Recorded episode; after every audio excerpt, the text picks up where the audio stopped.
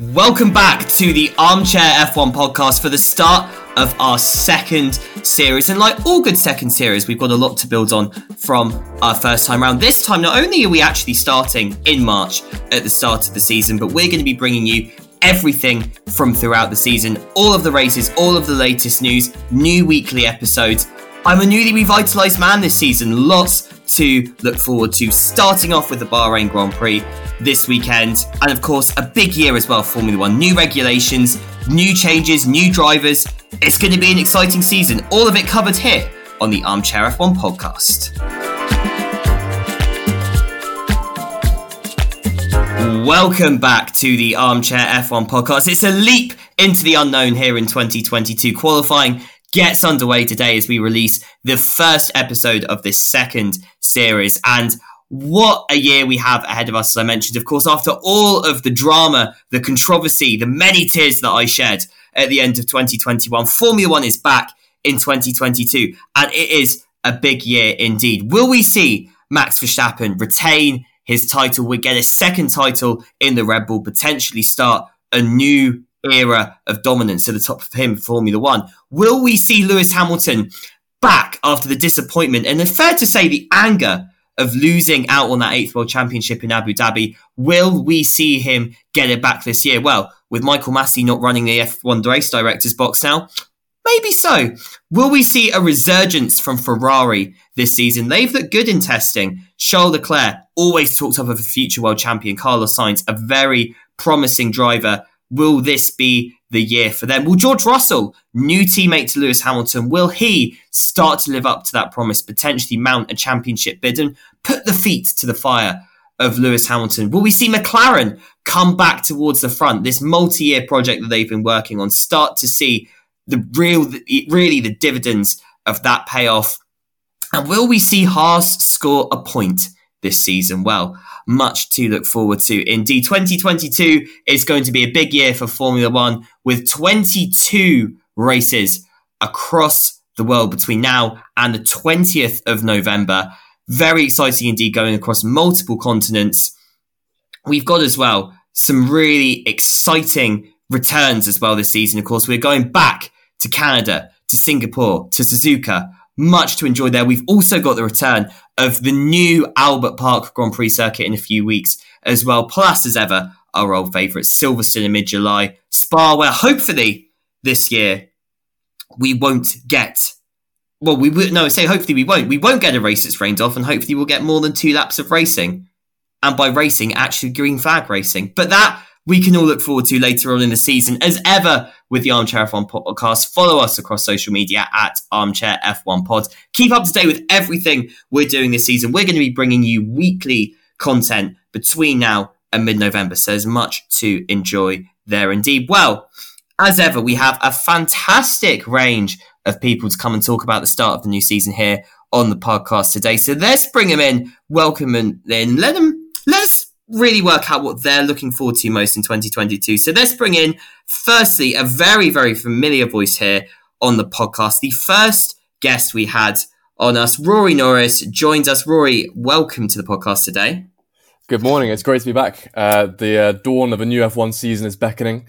I think we're all finally over the hangover from uh, last year's Abu Dhabi debacle. I'm not. Shall we say? I, am still not. I still think you're losing nights of sleep over it, Dan, and uh, that's that's something that I don't think is going to change for a while. But yeah, it's it, it's really going to be an exciting one. I'm very much looking forward to it. I think, you know, 90 days without F1 is 90 days too many, and it's going to be great to get back going. I think if if we're looking for something that I'm most excited about, I think mainly looking beyond my uh, my love of the pink cars. The first two rounds of the season is going to be the best best two rounds for me. The return of the uh, the pink BWT new Alpine. Uh, overall, I think I'm just excited for a bit of a shake-up. I think we've had a, a, very marked status quo for the past sort of five, six years in F1. Uh, arguably finally coming to an end last year. I think this year with new regulations, new cars, new driver matchups, I think we're going to be seeing something truly unexpected. And that's what I'm looking forward to the most.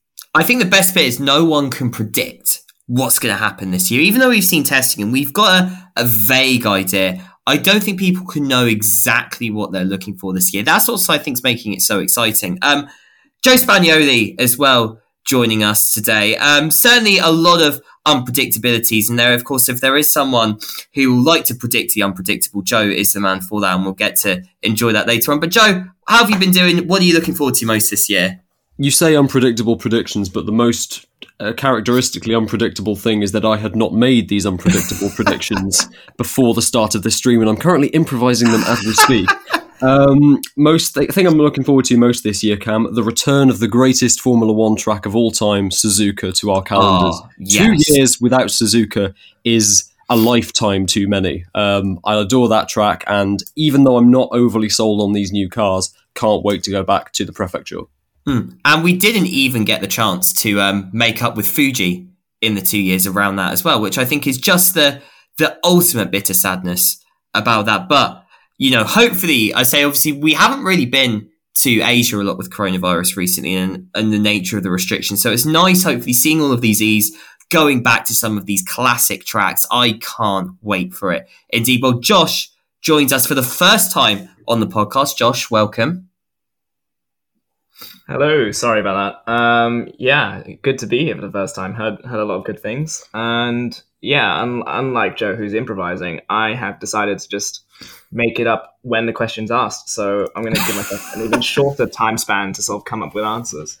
The peak of organisation of former heads of sport and Raw Sport members as ever showing itself off to be the truest quality that we have here on this podcast. Um, Josh, is there anything you're looking forward to most?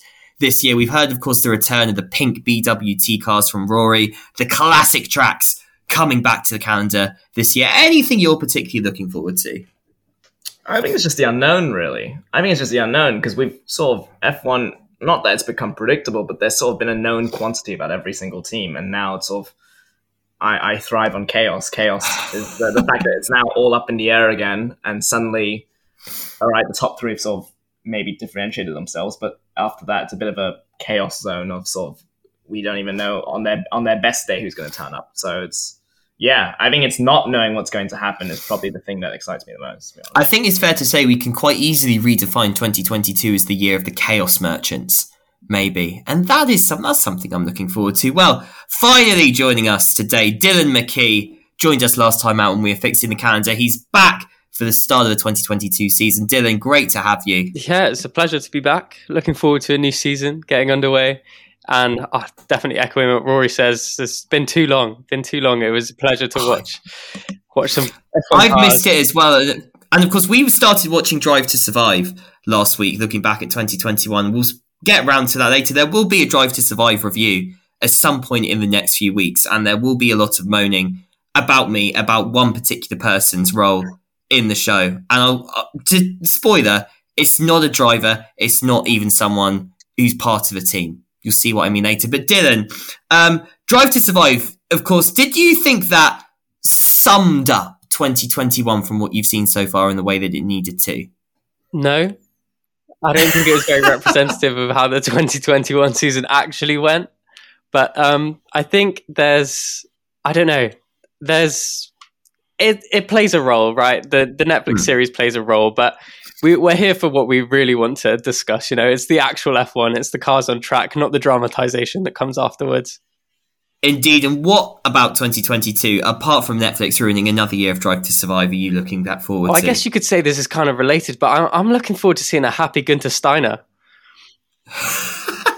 this could be the year. I think it could. You know, Gun- Gun- Gunther's been. I although when you make such a career out of being a bit moody, I feel like I feel it's like it's become part of his persona. Because we've got one year of Happy Gunter, but I I've gone to love Moody Gunter. So maybe I don't know if Haas to as well as they maybe I think they could do this year. I, I might not like it so much. Maybe we just need Haas to be lingering at the bottom where they belong, bottom feeding. It's great TV content. It's great Netflix content as well. Well, plenty, of course, we'll be discussing over the podcast today. We're looking back at testing some of our key predictions and stories as well for 2022 and looking ahead to the Bahrain Grand Prix as well. So much to look forward to. Stick around, drop us a follow on social media. This is the Armchair F1 podcast.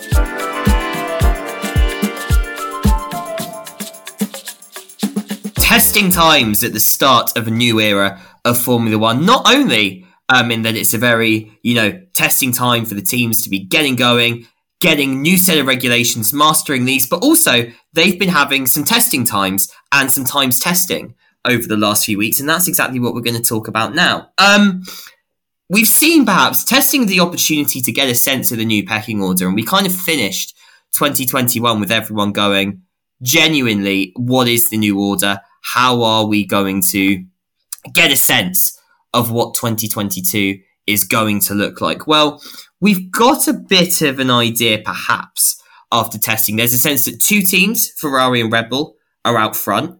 Mercedes, bit behind, sandbagging, potentially. McLaren, potentially in trouble from their end as well.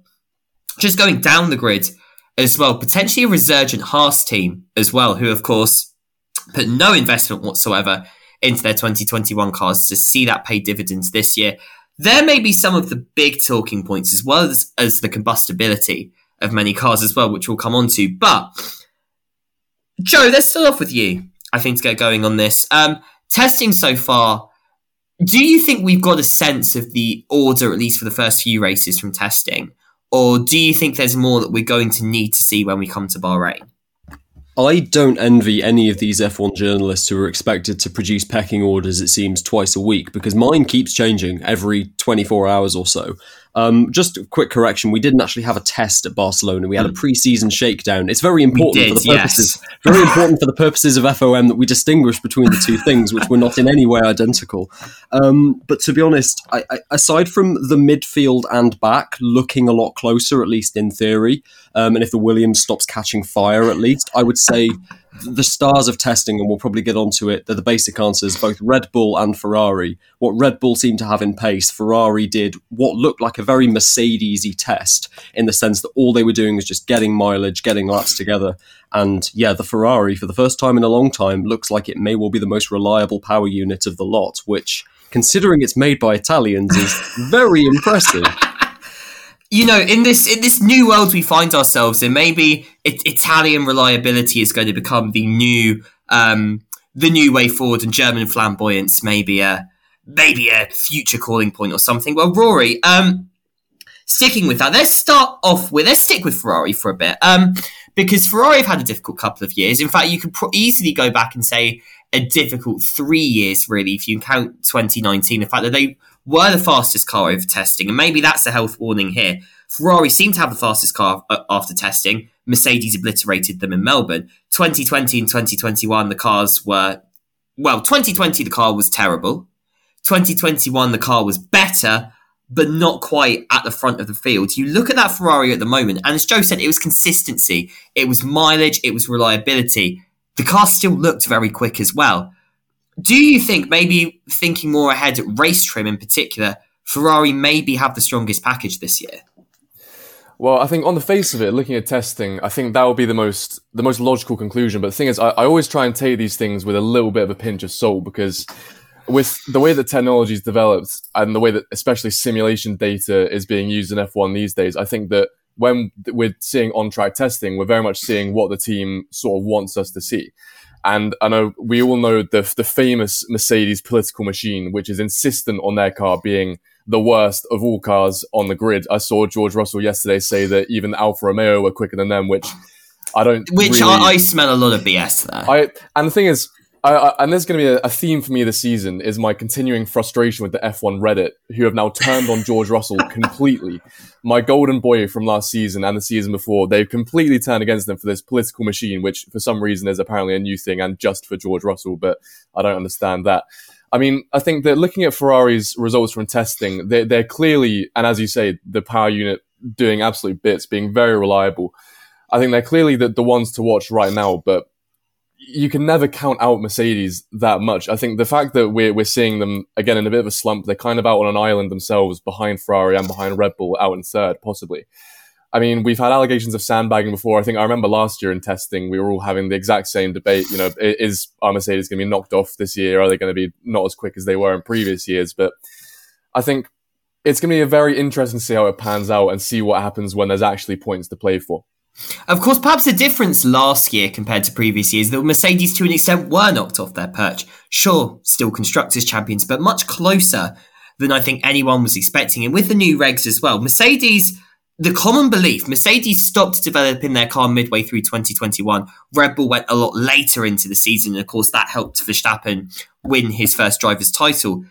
Didn't know if you look at this, I mean, we've seen maybe just focusing on Mercedes and Red Bull a bit here because they were obviously the two cars that went for the championship fight later on in the season. And there was a feeling that this could have held them back. But many people were saying if any team was going to get held back, it was Red Bull because they were developing later. It seems, though, that it's been the other way round. So do you think that this is, as we've been saying, just Mercedes sandbagging a little bit that they're going to get back, that it will just inevitably happen? Or do you think that maybe Mercedes have run into some genuine troubles here and Red Bull have got a package and done something that just works? I think eh, we maybe will see a slow out of the gate Mercedes this year. I think they've got the sort of I don't know. You can't have the resources and the sort of intellectual power behind a F1 team like Mercedes and not get somewhere near the front towards the end of a season. But I think it might take some time. Uh, the most interesting comment I saw in testing was again Gunter Steiner. I, I don't know why I'm bringing him up again, but he said I tested the Mercedes concept in the wind tunnel midway through last season, and it didn't work for us. There wasn't long term potential in it. I thought that was very interesting, but I don't know if that's something to look into too much because I, I think I do trust the Mercedes guys to unlock the potential in that package, but I think it'll take them a bit longer and they'll be playing catch up for a bit. Well, how long do Mercedes have, Josh? Because obviously, a lot of people will be. If Mercedes aren't challenging for a title this year, a lot of people automatically say this is an instant failure from Mercedes just because of the high standards we've come to expect from them in the last few years. I mean, how long do you think Mercedes will have to try and perfect this package if it is as, as bad? And when we say as bad as people are saying it is, we're talking about the third or fourth fastest car on the grid here, really. How long do you think they'll have? Or do you think there's going to be a time? Because I think there may be a time, maybe around June, July, that if Mercedes can't get that car sorted, that they'll have to turn everything to 2023. So if they don't fix the car, is this season a bit of a write off for them? Um, I think they'll have, yeah, well, roughly where you sort of suggested June, July, because obviously, you know, we're going to different sort of types of tracks right at the start of the season. You mean Bahrain? Hmm. It's very different to Melbourne, which is going to be very different to uh, Miami, for instance. Like we're going to have different tracks for them to sort of work out where exactly they need to make gains in. Um, I I think they they will you know be able to make make strides and sort of close that gap. Obviously, they they managed to they were on the back foot last year uh, for the first part of it before sort of then coming back before then Red Bull obviously coming back again. Um, it just yeah for me it, it, it's you know it sort of depends on how well how much how many gains the other teams around them can make to sort of keep them at arm's length. Sort of like have we seen? I I sort of wonder whether not not that I mean I, I, I assume Ferrari will get better, but I wonder if this is sort of the peak, as in how how much faster they're going to be ahead of Mercedes, and whether Mercedes' gains will that sort of outstrip Ferrari's gains. Um, so, but I still, yeah, I reckon mid-season, I think they'll still have a shot. I wouldn't sort of write them off until maybe. Ooh, goodness, this is going to test my uh test me a bit. Uh, I, well, I mean, I've learned not to write things off to be honest in sport as well. So I don't, you know, I I I would I would give it till mid season before sort of coming to sort of an educated um, conclusion about it. Well, let's move on to some other stories from testing, and perhaps one team that have been, I'd say, one of the bigger disappointments from testing, shall we say, McLaren. Um, now, McLaren, we know are having brake cooling issues throughout testing, but certainly a sense the cars were off the pace, that these issues were affecting them. And coming into Bahrain this weekend, it seems that within the week between the test and the race, they've not had a lot of time to fix that. And certainly in free practice, McLaren did look off the pace. Rory, how concerned should McLaren be at the moment? They put a lot of hopes on this season. They were really bigging up their progress going into 2022. But this looks like it could be a major issue for them. It certainly does, and they certainly weren't looking anywhere towards their their pace that they had at points last season, especially in the first half. Uh, you know, they were arguably the best of the rest from Mercedes and Red Bull. Uh, we had Lando Norris picking up some amazing, amazing results during that half of the year. Daniel Ricciardo obviously slightly lagging behind, was most of our picks for the most disappointing driver of the year.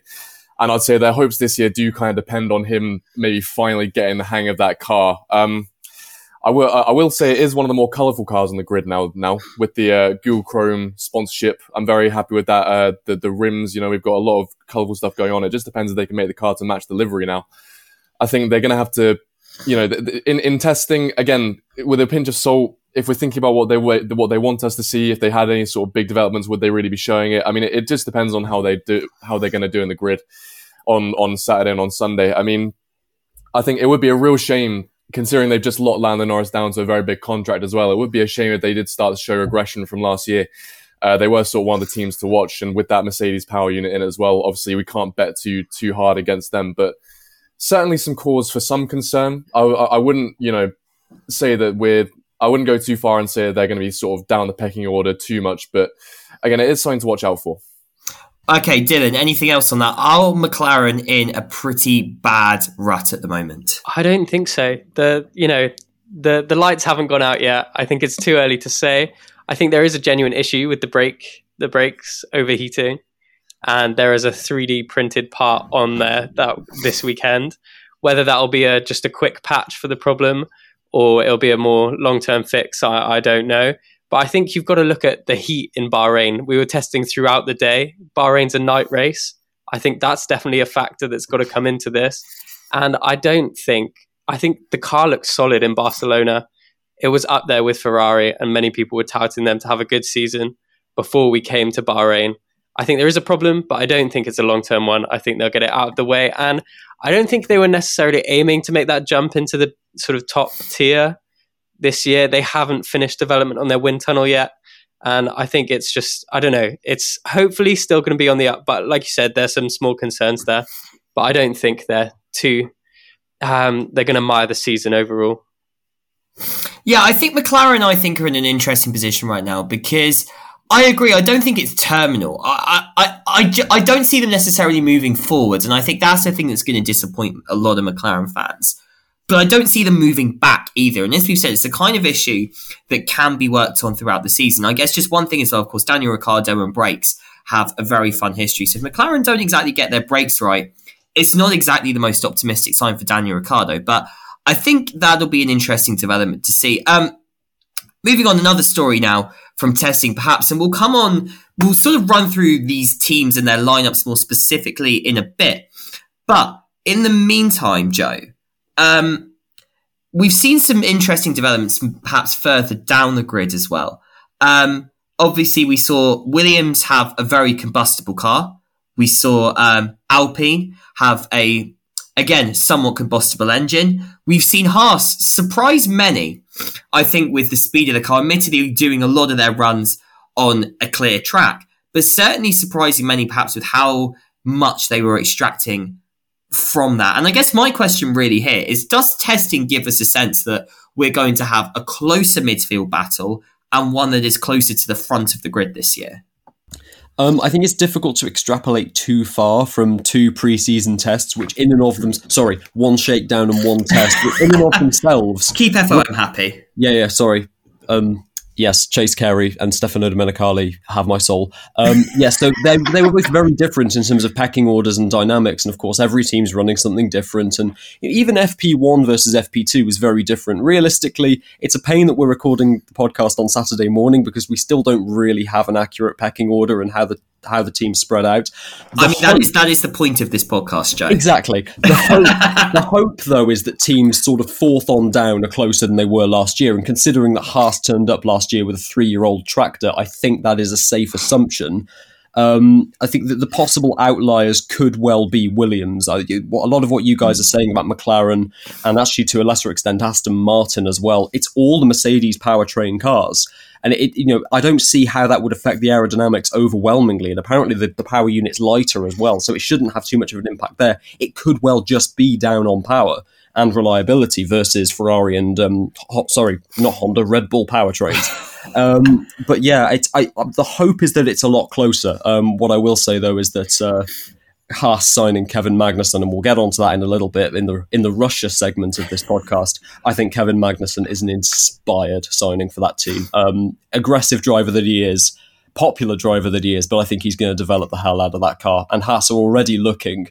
Um, they're kind of a satellite Ferrari, aren't they? They've got a base in Maranello now versus Banbury. So uh, the team's changed a lot in terms of infrastructure. They're still a small team, but it looks like they've um, got a very well developed car underneath them. Yeah, I think Haas are going to be an interesting prospect.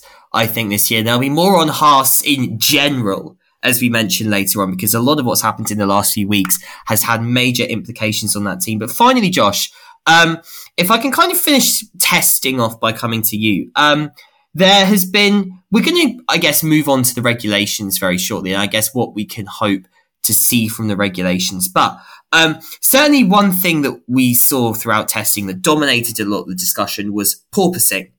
And you know obviously cars trying to maximize downforce through ground effect but we saw this very uncomfortable bouncing for a lot of drivers throughout testing. Now some teams we've seen alpine have claimed that they've been getting over their porpoising issues um, many other teams as well seeking to move past them as well. From Mayo, another one. Um, how much of a problem really could porpoising be if teams don't solve this? Because we've seen, of course, the whole point of these new ground effect cars seeking to maximize downforce underneath the car.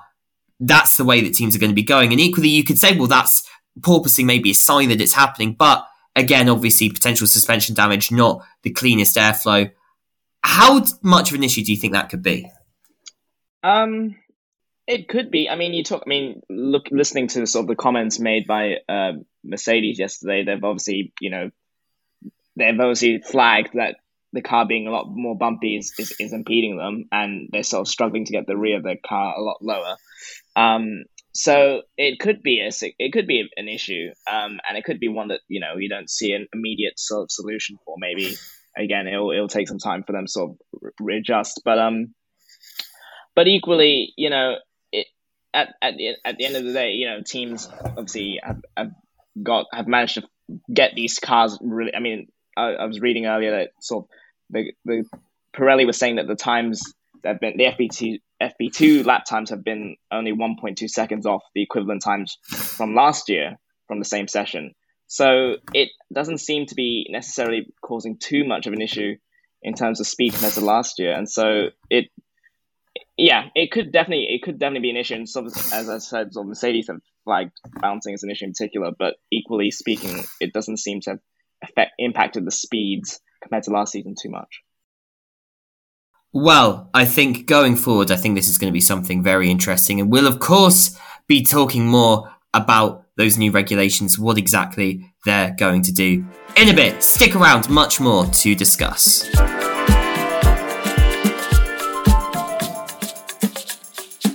Much to look forward then in 2022, getting us going, of course, with the new regulations this year. And this, I think, has been really interesting because, of course, when the regulations were first announced towards the end of 2019, the whole premise of these new regulations, closer racing, perhaps greater standardization as well between the cars as well, making it a fairer competition throughout. We saw the budget cap come in last year as one attempt to do that. Now we're seeing the physical changes to the cars as well. It's an exciting season, of course. We've already talked a little bit about the return of ground effect, the return of um, new ways to generate downforce underneath the cars, making them far easier to follow than previously. We've got some other kind of general um, changes throughout the cars 18 inch wheels, much wider front wings as well, um, much lower rear wings as well. There's a lot really to discuss, but all amongst that, um, there's been one area it seems that the FIA didn't quite anticipate there'd be some divergence on the regulations. And Joe, these are the side pods. Now, um, we've seen some quite interesting side pod designs over the years, some quite interesting designs around the area of car and the barge boards as well. But this year, we've seen some pretty radical designs. We, of course, had all the controversies start off with the Red Bull side pod. Many people saying that wasn't really in the regulations. It was quite a daring design. But then when we get to Bahrain last week, we see Mercedes. I say bring a side pod. It's like they've shaved half the side pods off the car, and you put their car up against the Ferrari. Side on, these look like completely different cars. Um, Red Bull, well, Christian Horner was originally quoted as saying that he believed it wasn't within the regulations. He then publicly changed that and said, well, it's in the regulations, but he doesn't know if it'll be any good or not. Um, Joe, looking at this, do you think that these side pod changes, do you think perhaps there is a loophole here in the regulations the FIA didn't quite get to? Or do you think at the end of the day, the actual impact it will have on the racing and on the regulations being successful isn't going to be that much? At least relative to before, I don't think uh, side generated downforce above the car, aka side pods, mm. are going to be as much of an imp- uh, much have as have as much of an impact as they did last year. I mean, you just saw it after the uh, the bowling alley that was turn one at Hungary last year. Max lost one side pod, and it was like half the car had disappeared. Yeah. Like that's where all the downforce was being generated, and he really struggled around a track where, despite running high wings, downforce isn't actually at a premium. Um, so actually, the, the, side pods, despite being radically different, may not have the same effect this year. I have to say that it's really refreshing to see the three teams go in such widely different directions because we, we talk about side pods, but really, in terms of aerodynamics, this year is more the absence of them. There's just no trickery around the sides. It's obviously designed to promote closer racing and stop the cars from being designed in isolation, designed to operate 1.8 to 2 seconds apart from each other. Um, yeah, Red Bull were kind of surprising at the shakedown in Barcelona. Mercedes obviously running this concept, which, as you said earlier, Haas, even Haas have apparently experimented with in simulations, and they prefer the wide body. So I that Mercedes may well have made a massive mistake with their tighter packaging. And then there's the Ferrari, which almost looks like a wash basin. I mean, I've seen people say that what happens if it rains? Will it fill up? To which this is why F1 Twitter deserves to be purged. But it, there are some angles where, if you look at the Ferrari side pod shape and like the, the area around the gearbox cover, it looks almost exactly like Eau Rouge Radion, which is a particularly uh, acute touch. But um, yeah, it, it's nice to see them going in different directions, even though in real terms, the peak aerodynamic generation this year is going to be stuff we don't even see because it's all underneath the car. And don't even try to ask me to explain that. Yeah, I think it's one of those things it's, uh, where you need the mind of an Adrian Newey to know exactly how you get the most downforce out of these cars. But I guess we've been so used, as we've said in the last few years, to having side pod generated downforce. Whereas, of course, that has been detrimental to the airflow following a car, making it difficult to follow. This year, of course, everything coming from underneath the car is supposed to be much cleaner airflow, making it easier to follow. But of course, we're seeing with these side pod designs, the teams may be trying to experiment here. And I think that is very interesting. And Dylan, it's, it's interesting when we talk about all this experimentation because Ross Brawn was very much saying, look, he's not he wasn't expecting this level of experimentation from the teams that these new regulations were designed to well, not effectively standardize the racing, but you know, to make it harder for teams to diverge too much. They can be experimental without pushing the boundaries too far and undermining the spirit of the new regulations. Um, do you think perhaps that there could be some potential for the FIA uh, or some of the teams to step in and say that these things contravene the spirit of the regulations, whatever that's supposed to mean? I don't think so. I think we may be seeing more experimentation because we got that extra year of development. They just reused the old cars last year. But you've got to bear in mind that the FIA closely observed the designing of all of these cars. They were aware of what was going on, they were closely monitoring the teams. I think the only thing I can see the FIA sort of getting involved in the floors of these new cars come out quite a way and have mm. lots of spiky bits on them to guide airflow. I think they're going to slice through a lot of tires this year to the point where it may become dangerous, and I think that is where the FIA might get involved. Well, maybe those wheel covers may come in more handy than than they'd be hoping for, maybe. But um, yeah, it's it's an interesting one because the the solution in the past, Josh, has always been that if you don't like a part that another team has got, you do your best to copy it or to ban it. Do you think there's kind of any part that any team has got? Because obviously, Joe was saying that Haas don't find the Mercedes side pod that attractive. It's not something that they're going to go for. And with side pods, obviously, it's a far more radical design to change than maybe a few aerodynamic parts, maybe sorting out a diffuser, perhaps. So, do you think perhaps there is that room to radically copy slash try and change parts of a car in the middle of the season to try and echo more successful designs? Potentially. I mean, yeah, I mean, potentially teams will obviously, you know, it's when a weird situation where sort of all the you know results that will come about from these first few races. That's the only information teams will have. They don't have any historical sort of uh, data to work on, so it they could potentially be looking at sort of how each team is sort of packaging the thing. I don't think there'll be massive changes, but you know, you, certainly look at when it's down to I mean Mercedes maybe they decide to change course on the side pods. Ferrari's obviously got a very striking sort of nose cone, which is quite interesting. Um, but again, I don't know if they could really if they decided that that wasn't working out. I don't really see how much they could do to sort of change that. So you could see potentially um, some, you know, relative changes, but I don't think there'll be anything super drastic. Um, and if not, then teams will just chalk it down as you know historical da- data for next season, then to sort of fix and change things. Indeed, it's important to say that these is these new regulations are obviously at the start. We're going to see a lot of these cars evolve. I mean, just look at the evolution of the cars between 2017 and 2021. Even look at the evolution of the cars between 2009 and 2016. These were very radically developed cars that will be maxed out going forward. And I guess, Rory, perhaps looking to the future now, and of course, obviously, the aim of these regulations is to promote closer racing. It's to make the cars more raceable. And there's been no set of regulations that have really been so explicit about that until now. Um, do you think looking at this as the teams develop the cars, they try to max out the perhaps the downforce and the capabilities they can get to speed up the cars?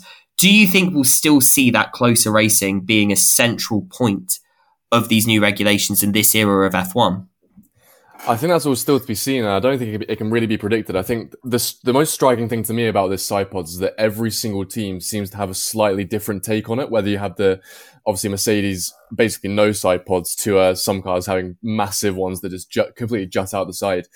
I think the fact that everyone's taken sort of quite disparate approaches to the side pods and the way they're sort of used in the car and in, in generating downforce and, and their use uh, as far as technical ways go, I think it's going to be very interesting to see sort of which models do have precedence over the other. I think if it does cause a closer sort of a, a closer generation of racing, I think that would be incredible. I think it's what what sport needs over the last sort of five six years of a, a very clear pecking order. Uh, I, I, don't think I can really uh, sit in my, my armchair, as it were, and uh, and predict that from from where I'm sitting right now. But I think it's going to be very interesting, whatever happens. Well, let's move on from the regulations now, from the tech perhaps to the drivers themselves. Um, I'm going to start this little bit off with a question. I'm going to have two hands up for for the purpose. Of, I, I can actually see everyone whilst we're recording this. So for the purpose of our listeners right now, I will give you a sense of who is agreeing with me. When I say agreeing with me on this, I'm going to put a statement that I personally don't agree with out there, and I want to see what my guest thinks. So, Mercedes. Will George Russell beat Lewis Hamilton this year? Hands up if you agree. Okay, cool. That's none of us then. So, um, yeah, we're all very much asserting Lewis Hamilton will beat George Russell. I've heard a lot of people say that they think George Russell is going to beat Lewis Hamilton this year, and they're using the Daniel Ricciardo and Charles Leclerc examples against Sebastian Vettel as evidence of that. I just don't see it though. Like Lewis Hamilton, sure, didn't win the championship last year, but I still think he's driving amongst the best he's ever driven in Formula One. And sure, the car may not be as good, but George Russell's not going to beat him this season. I think he's going to have to settle into the team. He's going to have to get used to the way Mercedes works. Maybe next year, certainly not this year. And I'm thinking this is the consensus amongst everyone as well. So let's go around everyone very quickly. Rory, I know you want to jump in first. You're a big George Russell fan, but Lewis Hamilton in 2022, even you are saying that's too much for him. I think the question might not be can George Russell beat Lewis Hamilton, but will George Russell be allowed to beat Lewis Hamilton uh, by the, the powers that be at Mercedes? Uh, I think that you know, if, if obviously we're, we're basing this on a very very small sample size of just the te- well the shakedown and tests and the uh, the full practice that we've seen, along with George Russell's one uh, Mercedes outing at Sakhir uh, what two years ago now.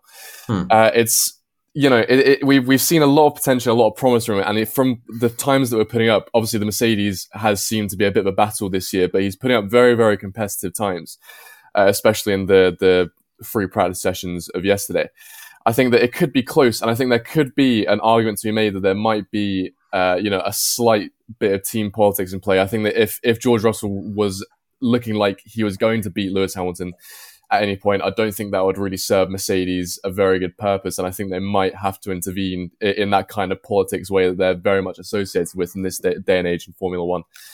But I think it's an interesting one to look at. Obviously, you know, I'm a, I'm a very big uh, George Russell absolutist. You know, he is my, my boy from now and forever, future world champion. I think it's going to be interesting to see what happens. I think it's going to be interesting as well. And Dylan, perhaps moving on to you next. I mean, George Russell has always been talked of as the next, or one of the next big things, certainly the next big Mercedes thing.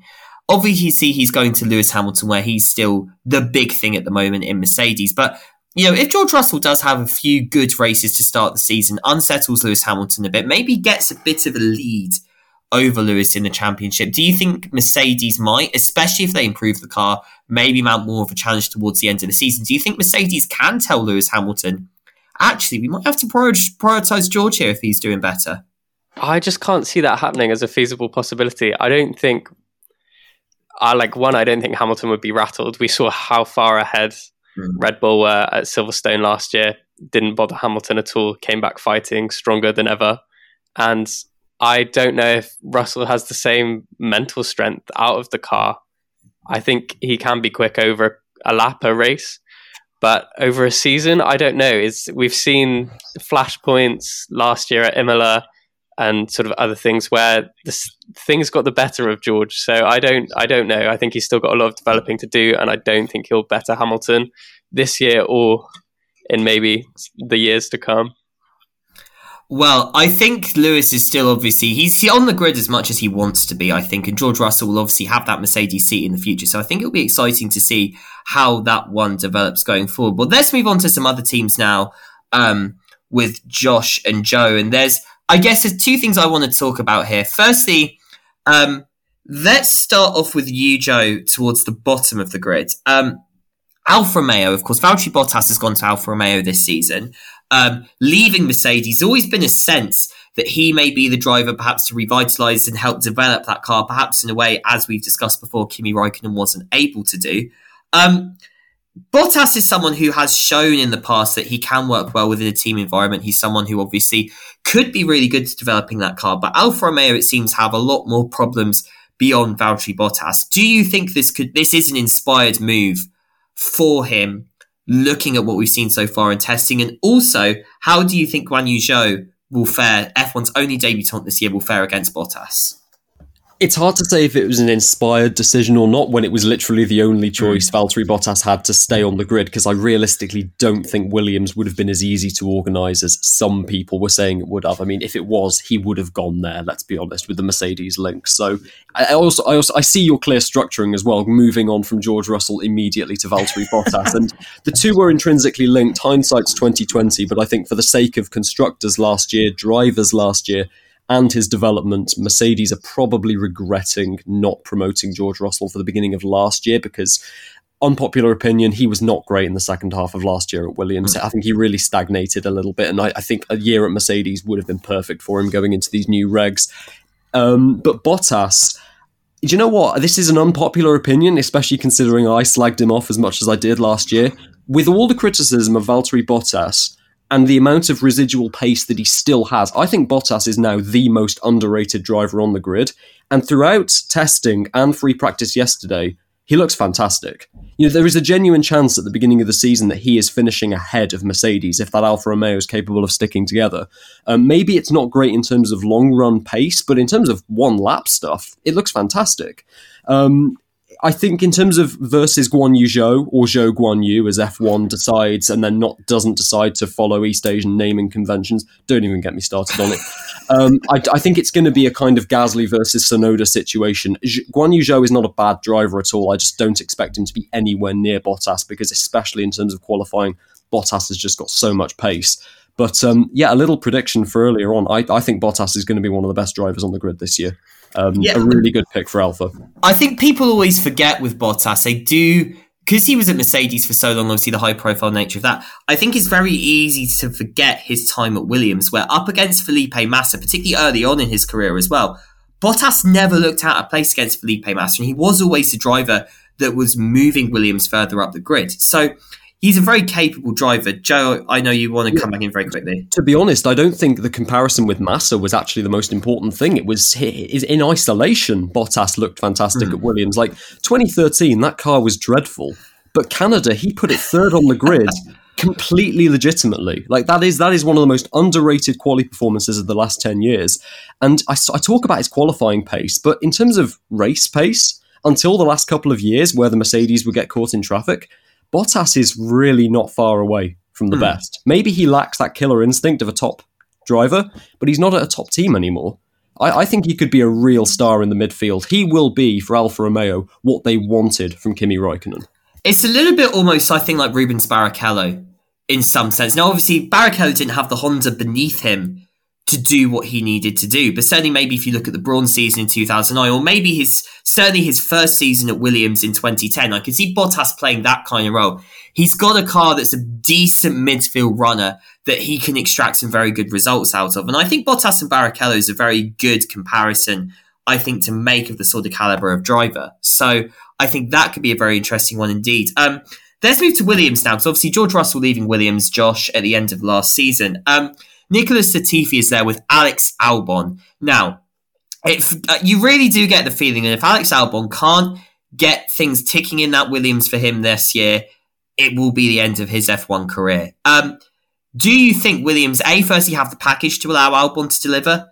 And B, do you think, relative to Nicholas Latifi, who's always been criticised as maybe not being F1 caliber, now he's got Alex Albon and not George Russell as his teammate, do you think this is his chance to show perhaps how good he is?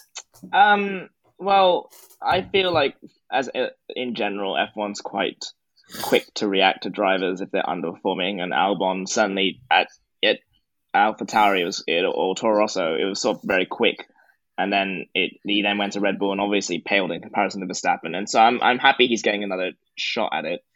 Um, how if if he's got if Williams are going to give him the package to succeed in, I don't I don't know entirely. Um, partly because Bahrain is a track that Williams don't typically do super well with because of the sort of wind, sand, and the heat. Um, and certainly reading reading Nicholas Latifi's comments, he's he's clearly not pleased with where the car is at the moment. Um, so it, it's hard to it's hard to say on the eve of the Bahrain Grand Prix whether Williams are going to do amazingly, knowing that you know I, we probably need to look at a few more tracks. But suddenly, you know, reliability wise, they seem to be doing okay. There's no real issues there. It just seems to be that they just need to they just need more time on the track to sort of find what how, where to make those small gains really. So um I yeah, I can I think they'll be more competitive for sure. And you know, Latifi, you know, yes, he's been derided, but he had some solid performances last season where yeah, as the guys have referenced, there were times where he sort of outshone Russell throughout the weekend. So you know, I, I'm quite interested to see how how they'll do, and it's a bit of a fresh start for them. And let's see, you know, how how high they can go. Indeed, I think Williams have. I think there's a real sense that that investment could really start to pay benefits. They just need more time on the track. Well, let's move on to two teams. And Joe, I know we spoke a lot about Alpine uh, towards the end of last season. Perhaps some of the turmoil that was potentially going on there. Well, we've seen numerous departures um, from Alpine over the winter. Um, in particular, now we have the appointment of Otmar Szafnauer, who's moved from Aston Martin to Alpine to become its new team principal under Laurent Rossi. Um, he's been a wily operator, um, Otmar Szafnauer, someone who's developed a real reputation for himself for making the most out of a team with limited resources. Um, do you think, and you were slightly pessimistic about Alpine and their prospects for 2022 towards the end of last year, do you think Szafnauer going over there perhaps restores some optimism to the team? Possibly. I think even with Otmar Szafnauer, who is able to enact some pretty quick changes and upturns in form, even with him, I think it's going to take a bit of time. And I, I will be completely honest, Alpine are the most chaotic team on the grid for me this year, and they are the, the team I most struggle with putting into the pecking order. And that includes Haas. Genuinely, I've got no idea where this Alpine is relative to its competition. It could well be a situation kind of like Honda going into 2009, later hmm. Brawn, in the sense that the car is actually quite decent with some very good drivers, but the team behind it's chaos. I mean, I was looking at the the shakedown results. I'm thinking, yeah, unreliability aside, the Alpine doesn't look as bad as I thought it was going to be. But then my um, my source close to Enstone is saying that the team is it's just not a good environment, culture of resignation still going on. And, you know, there is a reason they're called Alpine. Renault are just not as invested in this as they were a couple of years ago once their five year plan fell by the wayside. So yeah, I, am still very much on the side of pessimism. Not to mention the fact that, as uh, as Rory re- referred uh, referenced earlier, it is now uh, racing Alpointe, not Alpine anymore. Yeah, um, I mean, five year plans haven't historically had a good history, and I'm not sure necessarily that this one will be doing the same. Um, Rory, of course, Alpine moving on away from them, of course, where Alpine's gain is Otmar Szafnauer, and perhaps Aston Martin has lost his out Otmar Szafnauer. Don't worry, um, Aston Martin have shaved over the crack. More specifically, they've got Mike Krack or Mike Krack in place. I'm going to have to get that pronunciation right throughout the season, or thank God this isn't on Ofcom. Thank God Ofcom don't regulate this podcast because this is my. I, I'm not as well. I'll just have I'll just have to be careful, but not to the stage where I'll get Ofcom complaints against me. But yeah, Mike Krack has joined um, Aston Martin, but he is certainly the guy to paper over the cracks that um, Otmar Szafnauer has left with a decade of experience working with BMW um, within F1 previously, working within um, World Endurance Championship as well. He brings a wealth of experience with him um, to Formula One. Do you think, as Aston Martin, and you said last year, you were quite critical of them almost plateauing a bit last year. Do you think he is the guy to replace Otmar Szafnauer and really give them that step to reverse their declines and, yeah, paper over the cracks in form they had last year. Yeah, I, I, was very, very critical of Aston Martin last year. I thought I, am pretty sure they were my choice for my my biggest disappointment mm. of the hmm. year. Um, I thought that you know their driver pairing just put in lackluster uh, performance after lackluster performance. Even their their iconic racing green livery, as you said, the Lotus Curse. Uh, it wasn't popping on the TV broadcast. It didn't look good, which they've absolutely corrected that this year. I must say, my my livery watch. I, I, I, it does sort of seem like I'm just a closeted just livery fan in, in F1, but I, do love the new uh, the new brighter shade of green they're going for with the the lime accents. It's very very beautiful. Maybe I should have a new segment about that. I, think it's it, it's very much a, a, a, do or die year for Aston Martin. I think that last year, for such a, a massive name and for the team that was Racing Point, a very impressive upper midfield team before they became Aston Martin, I think they did. You know, they were massively disappointing, massively disappointing. And I think that if Mike Krack can come in and, you know, produce some good results, obviously they've got the Mercedes powertrain in there we've had questions raised about that, and uh, you know their their approach to the new regulations. It all just it will serve to be seen whether it will be a good a good approach or not. Uh, keeping the same driver pairing, I think, probably a good idea. I'm not sure if there were any sort of ad- advocates for removing either Seb or Lance Stroll from their seats. Um, but I mean, yeah, it, it, it just uh, as we say, we're on the Saturday before Bahrain. We're Saturday before qualifying. We have no idea what the pecking order is. They need to show, show some kind of development, some kind of response to last year because it just simply wasn't good enough. And hopefully, Mike Krack can bring that along. I do, I do really hope that they do it. I really hope they do because I like Seb. I do, I do like Lance Stroll. Uh, you know, if if not only for the Monaco memes, but we'll see. It, it, it'll it'll you know it, it's all in the future. We just got to see what happens. Indeed, and I think that's certainly going to be a story. I think a lot of people will be keeping watch on throughout the season. Anyway, let's move on now to another big story. And I guess obviously, I, I think it's important perhaps to say at this point. Obviously, we're sat here talking about F one today. There are, of course, far more consequential things going on in the world at this moment in time. And obviously, horrible things taking place at the moment, obviously, in Ukraine at the moment since the Russian invasion on February the 24th.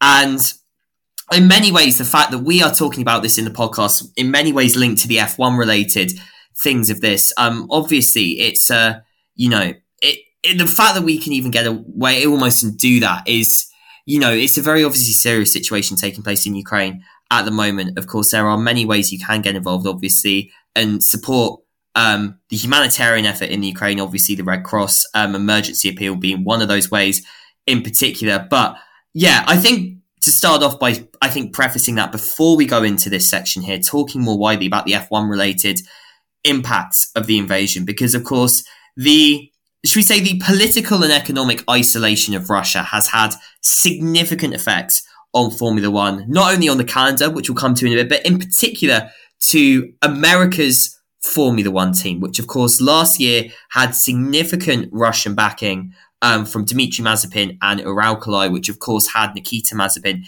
getting a seat in Formula One. Now, um, of course, Russian um, drivers have been banned from racing um, under Russian colours um, in Formula One in FIA um, motorsport events. We've of course seen as well that many Russians have been told to take part. They've been told they can take part as neutrals provided they sign an agreement from the FIA. One of the terms we believe is to condemn the invasion. Many Russian drivers have pulled out of FIA events. Danny Kvyat being one of them. We've seen Robert Shwartzman's pulled out as well, and of course the Mazepins. Um, Nikita Mazepin losing his seat in Formula One, Uralkali sponsorship being withdrawn. We've seen as well, of course, um, Dimitri Mazepin and Nikita, both of them sanctioned by the EU recently for their um, close links to the Kremlin through Uralkali. This, of course, has had significant impacts on Haas, of course, significant questions over their financial funding. We do know that, well, there's two things. Firstly, Haas have said that they're going to be fine financially, that they will be able to continue from this. Secondly, they brought Kevin Magnussen, their former driver from 2017 to 2020, back onto the grid. So we'll talk about Magnussen in a bit. But firstly, Dylan, if we can just focus, of course, on Mazepin and Uralkali. Um, you know, Haas were in a massive financial hole at the end of 2020, and this was really seen as a big part of their finances. But as we're seeing now, the potential turmoil that hit has caused for Haas, do you think Haas will be able to get through this in the longer term? I think so. I think that facing this sort of crisis and this hole in their funding is definitely something that questioned Haas's commitment to the sport. But I think the way in which they've responded, they've signed Magnussen, right? They didn't go mm. searching for a pay driver. They're they're dedicated to this. That was a statement of intent. I mm. feel mm. it's we're here, we're racing, and I think the financial troubles are kind of a misnomer for Haas because it's not really about the I don't know because the funding can be there if Gene Haas wants to put it in. He's a very you know wealthy individual who can yeah. fund this team as well as he would like, but he's focused on making it turn a profit, and that means only putting so much financial resource in. So they have to show that they're a good investment, but I don't think you can do that if all you're worried about is having enough money to get to the next race. They've got to show that they're here to race. They're here to maybe not win, but push forward significantly, score points consistently. And I think going into this season, even though it's been mired by all this controversy, I think they've taken the right steps through it and look a lot better for it. I think the sense of optimism that they can go into the first qualifying session with is a lot stronger than it would have been if Mazepin was maybe still in place.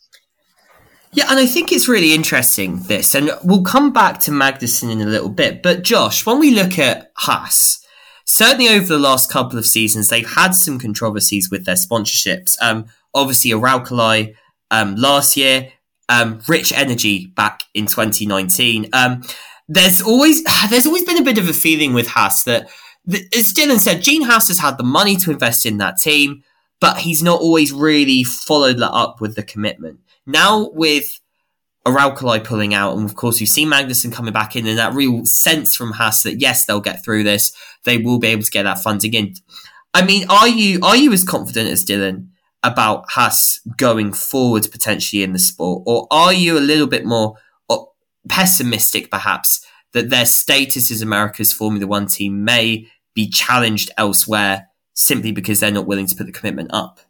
Um, I'm quite optimistic that they'll stick around. I mean, partly, obviously, you can't deny that Drive to Survive is obviously and increased sort of marketing in America sort of helped the sport. And I don't think fans would want to lose a team when we sort of at the stage where we are, where we sort of look around and go, "There's not enough spots for drivers." It would be in the sport's worst interest to then lose a team.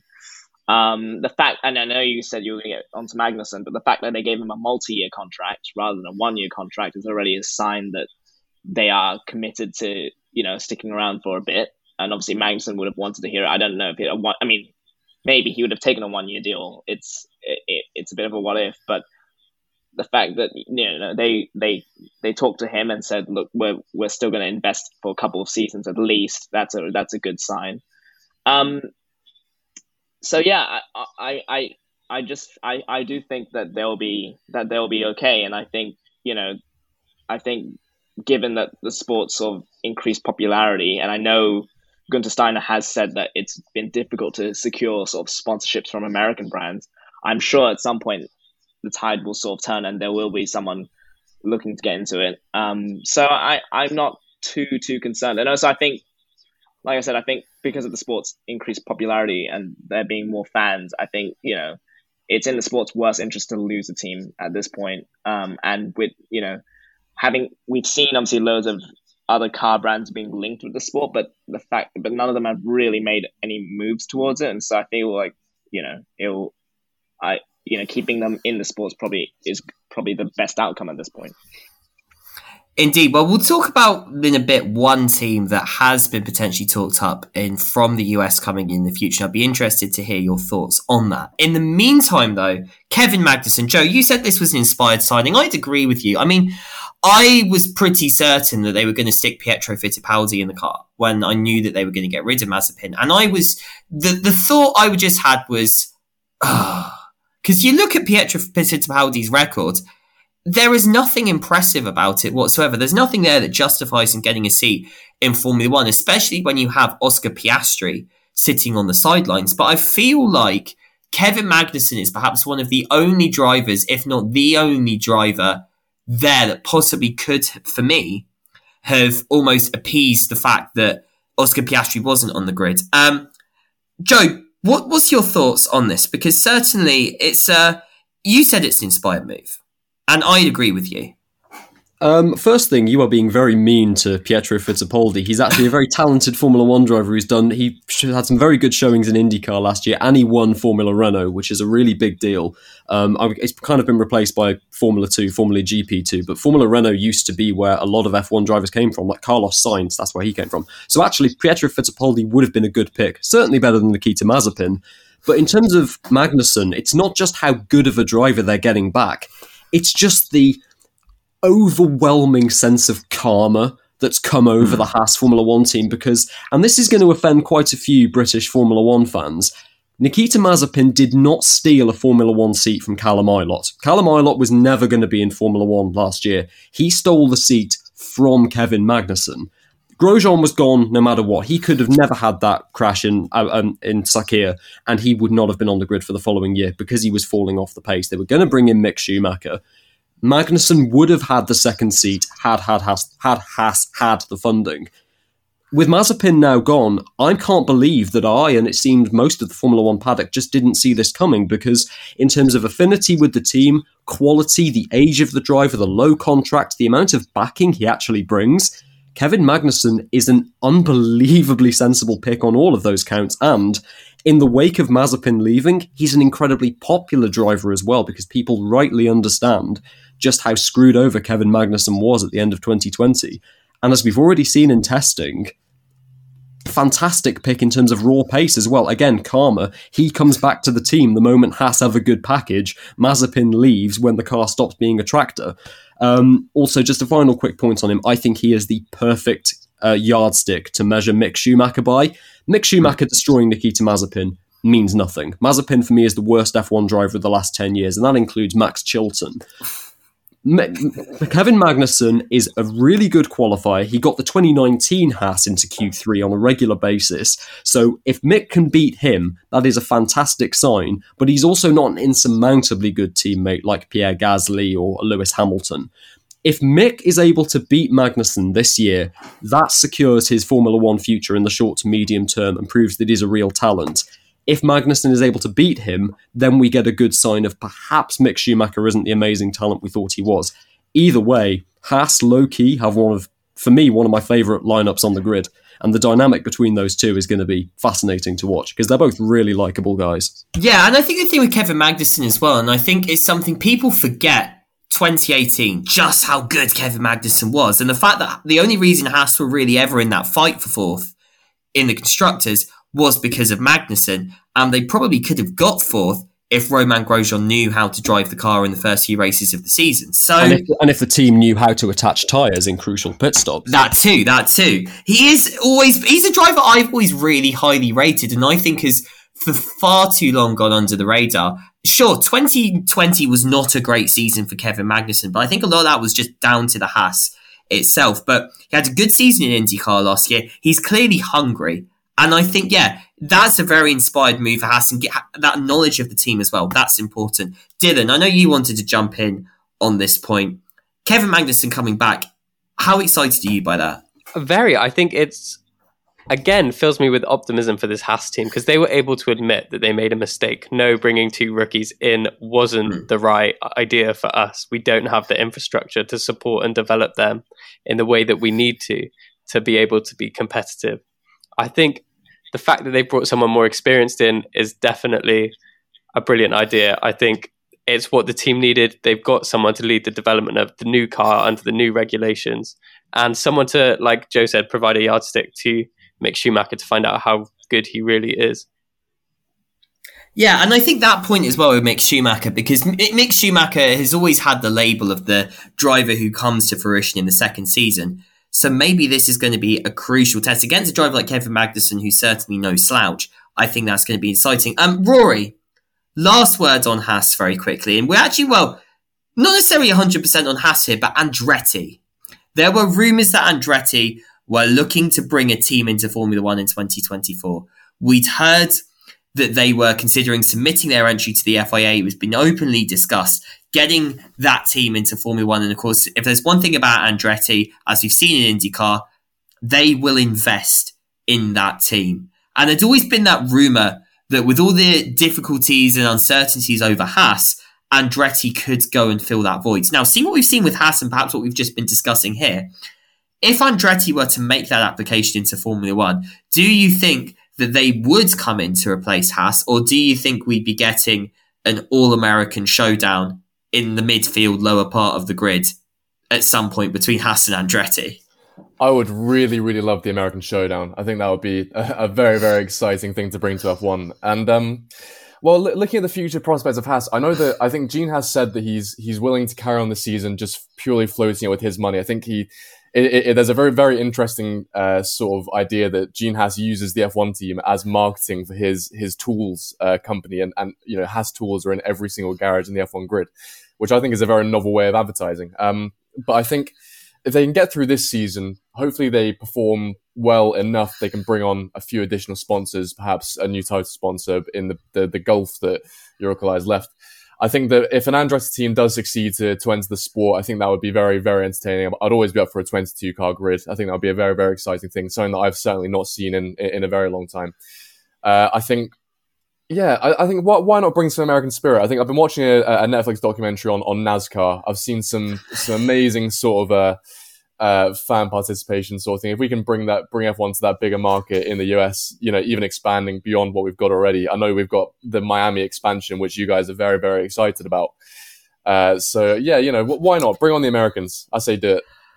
Well, all I will say is if we're bringing a bunch of rednecks who only know how to watch cars that turn to the left into Formula One, I say all the better for that. I would like to make it just quick. Andretti do not have a team in NASCAR because they rightly see themselves as above NASCAR. On that point, let's move back to the calendar very quickly. Um, Miami's coming in, and we're going to obviously talk about how excited we are to go to Miami very shortly. But we have to replace Sochi, of course, first as well, because obviously the Russian Grand Prix has been cancelled. And even if it wasn't cancelled, there'd be no opportunities for us to fly to Russia and stage the race in the first place. So I just want to go around very quickly from each of you. Istanbul Park seems to be the favourite to replace Sochi at the moment, and the Turkish Grand Prix take that slot. Is that the one that you personally would like to take that slot? Do you think there's another track that could do it? Let's go around very quickly. Let's start off with Joe. I'm fine with Istanbul coming back, despite uh, logistical issues with the race last year and a couple of friends of mine who went and were less than impressed by the organisation. It's not my number one, though. We've been through this before. Take us back to Sepang. That track always delivers. And geodiversity. If MotoGP is in Indonesia, I don't see why Formula One can't go to Malaysia. Indeed. And I believe Form- eh, MotoGP is also in Malaysia as well. So, really, no excuse. Dylan. I think Turkey maybe if you want another European track. I don't think there's anything wrong with the 22 track calendar. You know, it's a bit of a slog doing 23. I do feel sorry for the teams and those triple headers, but Sepang's a great track too. But I do think it's going to be Turkey or 22 tracks. Rory? Yeah, for me, it's it's between Turkey, Turkey, which gave me one of my favorite races of, of my watching career a couple of years ago. Lewis Hamilton taking his his seventh world championship. The only other contender I'd like to see is I'd love to see a return to Hockenheim. I really do miss it, and I think it's a it's a staple that should be should be acknowledged a bit more. Indeed, although got Germany in late September is, I can imagine that being extremely fun indeed. Josh, what about yourself? Um, I mean, the guys have said Sepang. I, I, I am. I'd be biased to say I'd love to go back. Um, in an ideal world, I would love a return to Kyalami. I, it's very idealistic. I don't think it'll happen, but a race on the African continent would make a lot of sense, and I think is needed. Um, but yeah, Turkey, I'm fine with. You know, Portimao, I'm also fine with. Um, and yeah, there's there's a lot of good op- there's a lot of options. There's a lot of good options, which is Yeah, there is. There's a lot of good options. I mean, I would have said Sepang or Portimao. I think Portimao. I think just because the racing wasn't necessarily the most exciting there in 2021, I don't. I think Undum doesn't take away from just how good a track Portimao is, and the fact it's quite easy to race in the Algarve still in late September because temperate wise, it's quite nice and logistics wise as well. The teams probably would appreciate maybe not having to travel so far to get to one race when they're doing loads of triple headers and flyaways later on in the season. But yeah, I think Turkey will get it, and it's not like it's a bad track though. It is still a good track. Um, other bits of news, I guess. One bit of news that we need to finish off on: Michael Masi is gone. Hallelujah! Praise the Lord, and all these other celebratory things. Obviously, uh, we know people know. Obviously, maybe I'm a bit biased as a Lewis Hamilton fan as to how much I don't like Michael Masi. And certainly Max Verstappen and Christian Horner would not be approving of the way that I seem to be hounding out Michael Masi from Formula One. But um, of course, after all the controversies with Abu Dhabi, indeed throughout 2021, Michael Masi has been replaced as race director by Eduardo Freitas um, the World Endurance Championship and Niels Wittich, um, who will be alternating as race directors throughout the season. Herbie Blash, who was the former technical delegate um, under Charlie Whiting will be taking a more advanced role supporting both of the new race directors. It's a new system having these two race directors and a seeming focus um, post Abu Dhabi to really try and diversify the stewards and to really, um, I guess, try and move on from a situation where there's not too much on one person, as that seems to be with Michael Masi. Um, Dylan, looking at this,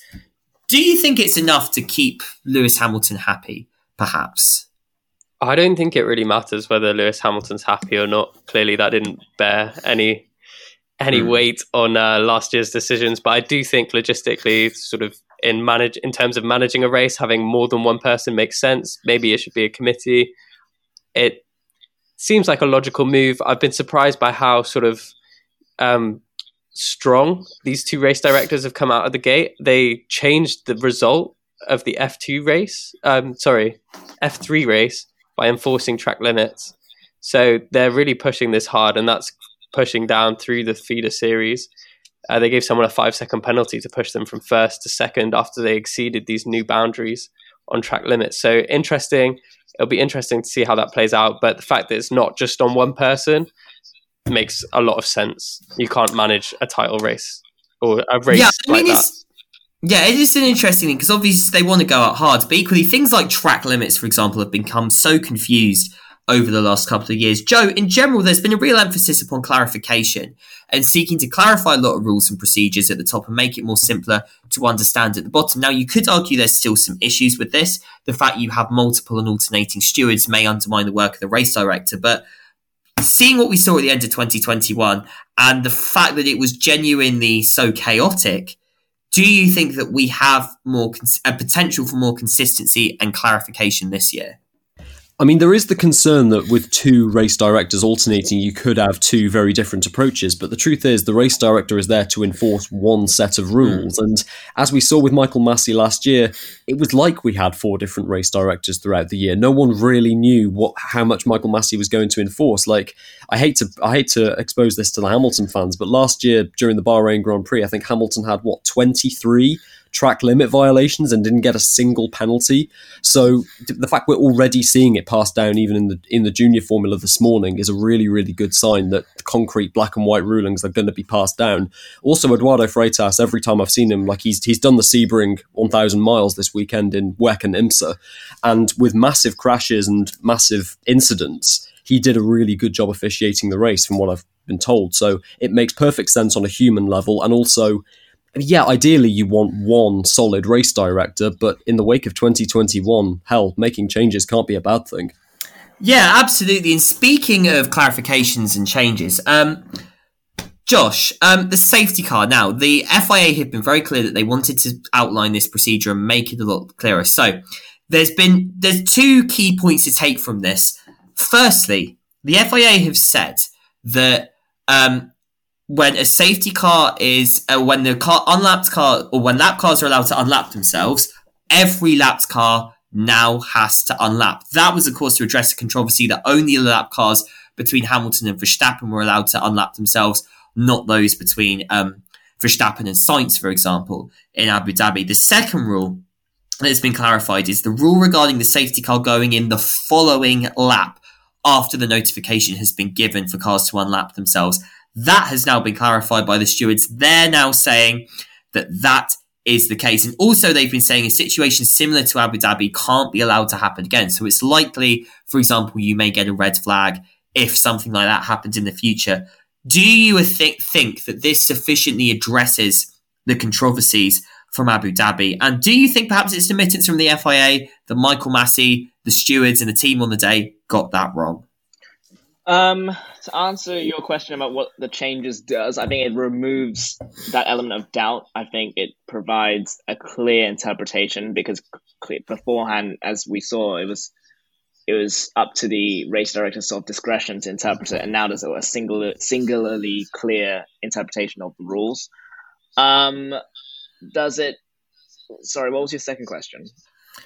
Um, do you think it's an admittance from the FIA that perhaps they got it wrong? Um, I mean, certainly that situation shouldn't have been there in the first place. Um, and yes, the person who made that decision is Michael Masi, and ultimately, yes, he had to go. But I think this situation, if this, I mean, it clearly had to happen for this to be addressed, because otherwise it would have just been remained that way. And I feel like they, Michael Masi shouldn't have been in that position in the first place. So I'm glad that they've addressed it. Um, and yes, clearly they they have sort of by doing this they have sort of admitted that what they did on the day was wrong. Um, but I'm now glad that it's sort of clear that regardless of whoever is race director now, there's a singly sort of clear interpretation, and you know it's now no longer left to sort of official sort of discretion.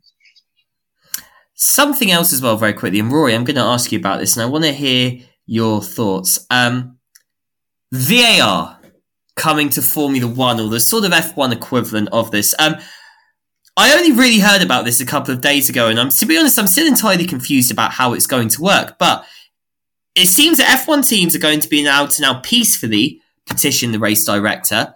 Not that we saw last year where these messages would be broadcast live on the radio. F1 teams going to be allowed to talk to the race director. They're going to be allow them or ask them to make decisions and review decisions, but these won't necessarily have an impact on the stewards or on the race. It sounds to me a little bit tokenistic. Do you think that this is something that will work? Or do you think perhaps you need something, say, like you have in tennis, for example, where you have a, a specific amount of referrals you can make to the race director? Well, I don't. I don't think it would be a, a, bad thing for it to be in, sort of imputed into F1 if it was used productively. I think if it's just something that we're using for the sake of posterity, well, we can do that after races anyway. Uh, with with I mean, what we've just seen with the rulebook being changed and adapted depending on how the race stewards you know act uh, during the race. Uh, I think that it's it's it, has potential to really correct the sort of um the the situation that we saw at the end of last year, which obviously should never have been allowed to happen. There should never have been that much controversy shrouding such an important race. Uh, and I think you know if, if it's used properly, I think that if, if there was a way that it could be sort of peacefully initiated, I think certainly. Uh, you know, as a race director, having a very angry Christian Horner or Toto Wolff certainly in your ear uh, is not going to help you make the right decisions. I think if it was implemented in that kind of way, I think it would be it, it would be a, a, very positive thing for the sport. Well, if only if only it will be implemented positively. We say that about so many things with the steward's office these days, but seems our ambitions aren't always met. Well, plenty more to come. It's time now to hear our championship predictions. That to come in a bit. You're still listening to the Armchair F1 podcast. All right, it's time to make some predictions ahead of 2022. What we're going to do, we're going to make these predictions. I'm going to lock them away, throw them under lock and key, get them out again at the end of November, see how well we've done. as ever, we're going to go over some of the awards that we did last season, and we're going to go again over the main awards so far. So the awards that we had the whole sections on, all the debate on at the end of last season, we're going to go over them now, and I'm going to see what my panel think. And of course, we'll bring it up again in November to see again how well everyone has done. So let's start off. I know I gave it to them in an order, but um, I'm going to do it in a slightly different order, um, just to throw it up in the air. So let's start off with your surprise package of the season. I'm going to start off, and I'm going to say Haas. I I'm buoyantly optimistic. If that is a buoy- buoyantly, is that the word? Buoy- buoyantly optimistic. There we go. I'm like floating on a. This is why I'm not an English student, clearly. But um, I'm buoyantly optimistic about how well Haas will do this season. I think that based off of testing, I think it's very clear their strategy to focus on 2022 seems to have worked. I think getting Kevin Magnussen back in the car, you know, it means unlike what they would have had, where they would have had one good driver, they've got two good drivers now, and that's going to go a long way for them. And I, and I just think that sure, I, it's not going to be easy. There will be teething problems. There are going to be races where they're going to struggle and probably maybe be right at the back. But I do think Haas have made a step forward. And I do think there is with both Schumacher and Magnussen, I'm optimistic that they could get themselves firmly back into that midfield. And I think given based upon where I think where I thought they were going to be, still at the back, maybe like sort of Williams in 2020, still at the back, but at least a bit closer. I think Haas have the ability to move a bit further forward. I'd say consistently lower points, or at least challenging the lower ends of the points. It's not going to be, you know, they're not going to be going for fifth, sixth, that kind of thing, but they are a decent enough team. And I think they could really surprise a few people this season. So I'm going to say my surprise package is Haas. Josh, who is yours? This is difficult because I feel like in F1 everything's an open, nothing's a secret. Everything's very open. Like people know how good teams are and drivers are. That said, I've I've literally made up my mind and gone with the Williams drivers because I think Latifi has been wrongly, uh, I don't know, shamed maybe for his part in the in the season finale, and I don't think he's as bad as a driver. Like uh, as we sort of alluded to, he actually had a very decent second half of the season against Russell. I don't think he's as bad as people would put him, and I also think Albon. There's a lot more to him than just the Red Bull stint, and I feel like on if we're looking at surprise package being ex- exceeding expectations, I do think they'll be more competitive. I don't know if they'll challenge necessarily for points regularly, but I feel like they'll prove to people that they are a lot that they sort of merit a place in F one and they're not just there just just to make up the numbers, I guess. Okay, Rory, let's come on to you now. So I've gone a similar vibe to you, Cam, but I've gone more specific. I've gone for my overachiever being Kevin Magnussen. Uh, obviously, coming out from a year away from F1, putting in some great, uh, great performances in other other series elsewhere.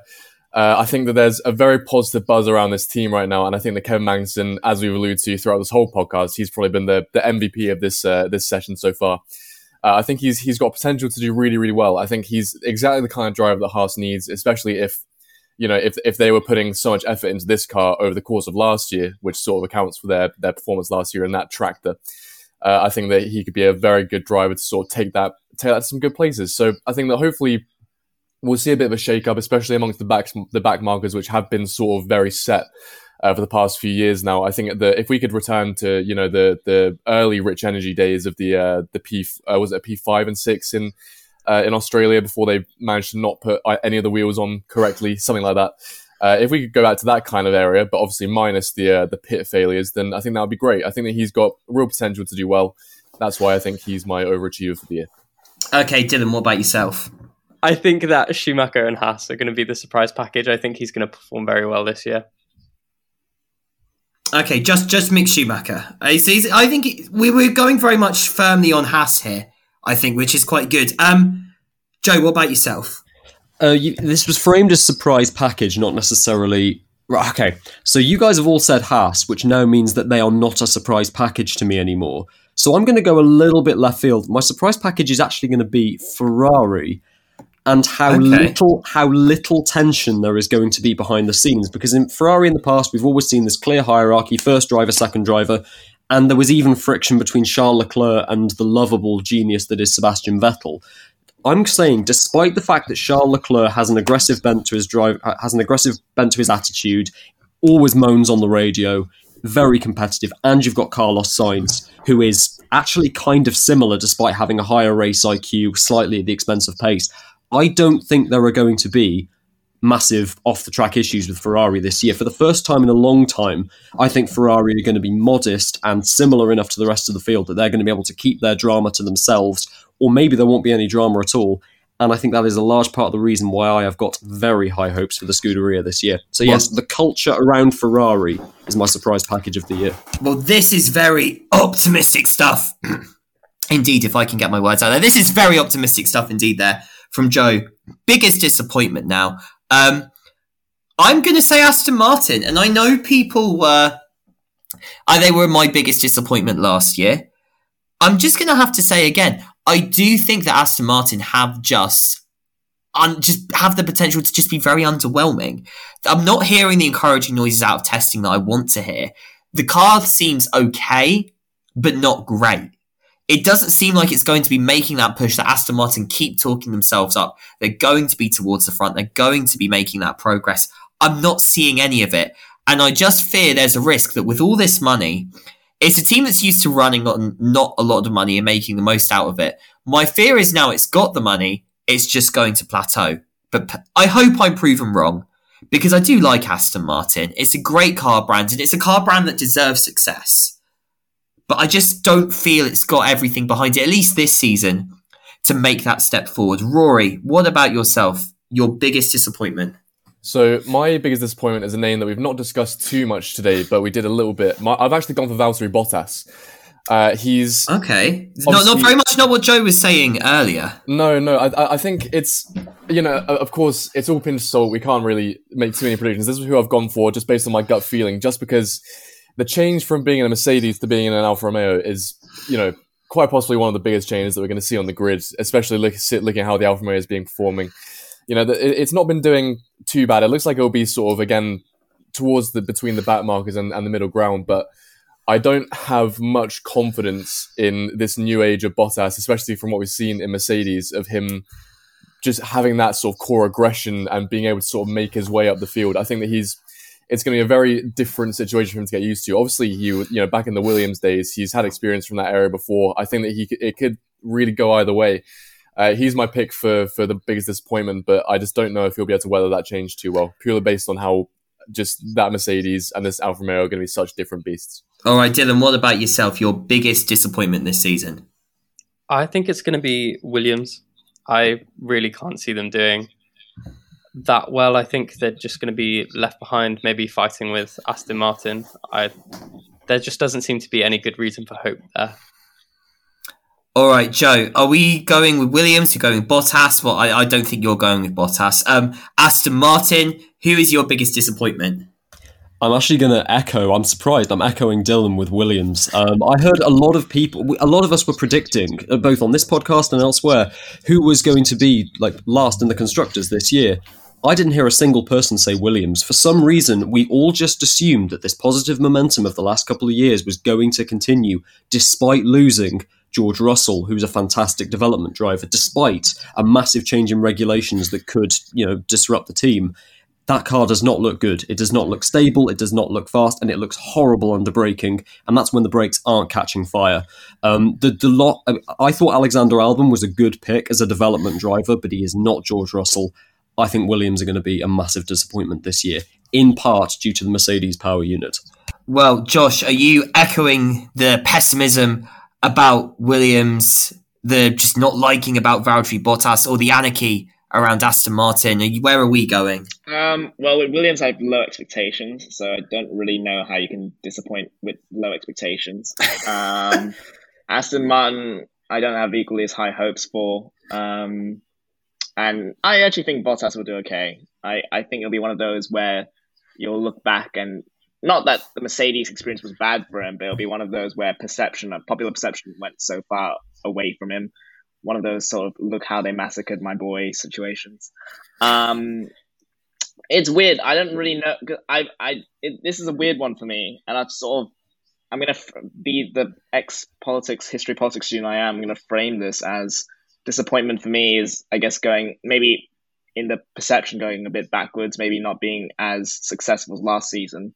And for that reason, I've gone with Esteban Ocon, and I think I'm the first and only person who's going to mention his name on this podcast, um, simply because, let's be honest, he had an outstanding, he had a very good season, but I don't think there'll be a, I can, I can't really see a surprise race win for him. If anything, it'll be Alonso. I think the expectation was he was a pretty evenly, he, he evenly contested that that that Alpine sort of split between him and Alonso. I don't think that's going to happen this year. I feel like Alonso, with another year, is going to probably take a step forward compared in that sort of teammate battle. And so I feel like compared to last year, I feel like he'll regress a bit. Okay, so lot of optimism there for Ocon, but again, it'll be interesting to see how these develop at the end of the season. Interestingly, though, we've been very much our surprise packages and disappointments have been very much at the sort of midfield, lower end of the grid. Apart from Joe touching Ferrari, really nothing towards the top of the grid there. So perhaps maybe that will change now with Mr. Saturday. Um, I'm not setting the trend um, on going towards the top of the grid with this because my Mr. Saturday this season is going to be Pierre Gasly. And I, we, we saw some impressive performances from him in qualifying last year. But for me, Gasly was a driver who always delivered on a Saturday. There were some fantastic performances. I think his performance in Zandvoort and in Qatar, those two really stick out for me for just how good they were and just really how they showed that consistency and that raw pace that he has got. Now, didn't always translate into a race result, but certainly always laid the foundation. That race in Zandvoort, I said, you know, that race in Zandvoort last year was the best I'd ever seen Pierre Gasly in a Formula One car. And it was for me, I think, just a real demonstration of just how impressive a driver he is and how he sets that platform on the Saturday to go forward and get good results on a Sunday. Now, I don't necessarily think the Alpha Tauri is as fast a car as RC. I'd say it's about the same as it was in the pecking order. So I do feel like if it is that case, then we should be seeing similar performances from Gasly. And if he is going to push, maybe to get a Red Bull seat in 2023, maybe to push for a seat higher up the grid, those Saturday performances are going to be crucial for me. Pierre Gasly has the potential to do that. Um, Dylan, who is your Mr. Saturday this season? I was gonna go for Pierre Gasly, but since you've already mentioned him, we'll add a bit of spice, a bit of variety. Now I'm going to say Charles Leclerc. Okay. How are we predicting low pole positions, front row starts? Well, what's the what's the criteria? Because obviously now Ferrari seem to have one of the front running cars here. I think he'd need to be out qualifying Verstappen, Hamilton, Sainz. That's that's the benchmark. They're at the front of the grid by the look of it. If not, then consistently top five. But I think it's doable for Leclerc, and I think he's going to put that Ferrari in places it shouldn't be in the pecking order in tracks that don't necessarily favour the Ferrari. Okay, Joe, Mr. Saturday both great picks so far, and I'm very glad that you mentioned you've mentioned my two favourite drivers, both of you, who haven't been mentioned so far in the podcast. So thank you. Uh, what I'm going with Mr. Saturday, not necessarily someone that fades in the race, although with this guy, I think that's going to be the case because of the car he's in. I'm going for the driver who, in terms of time and head-to-head record, most eclipses his teammate in qualifying this year and this is not a slight on his rookie teammate, but I think Valtteri Bottas is going to be my Mr. Saturday for the year. I still have a lot of faith in the one lap pace of that guy. Looks like he's really gelled with that Alfa Romeo, and I can see. You remember those surprise Q3 appearances from Giovinazzi last year, where yeah. he somehow got the ninth fastest car, sometimes 10th into Q3, but then faded in the race because it was an Alfa Romeo? I think that's going to be the case with Bottas this year. But yeah, um, smashing Zhou in terms of qualifying record because I think uh, Tsunoda has to get better this year.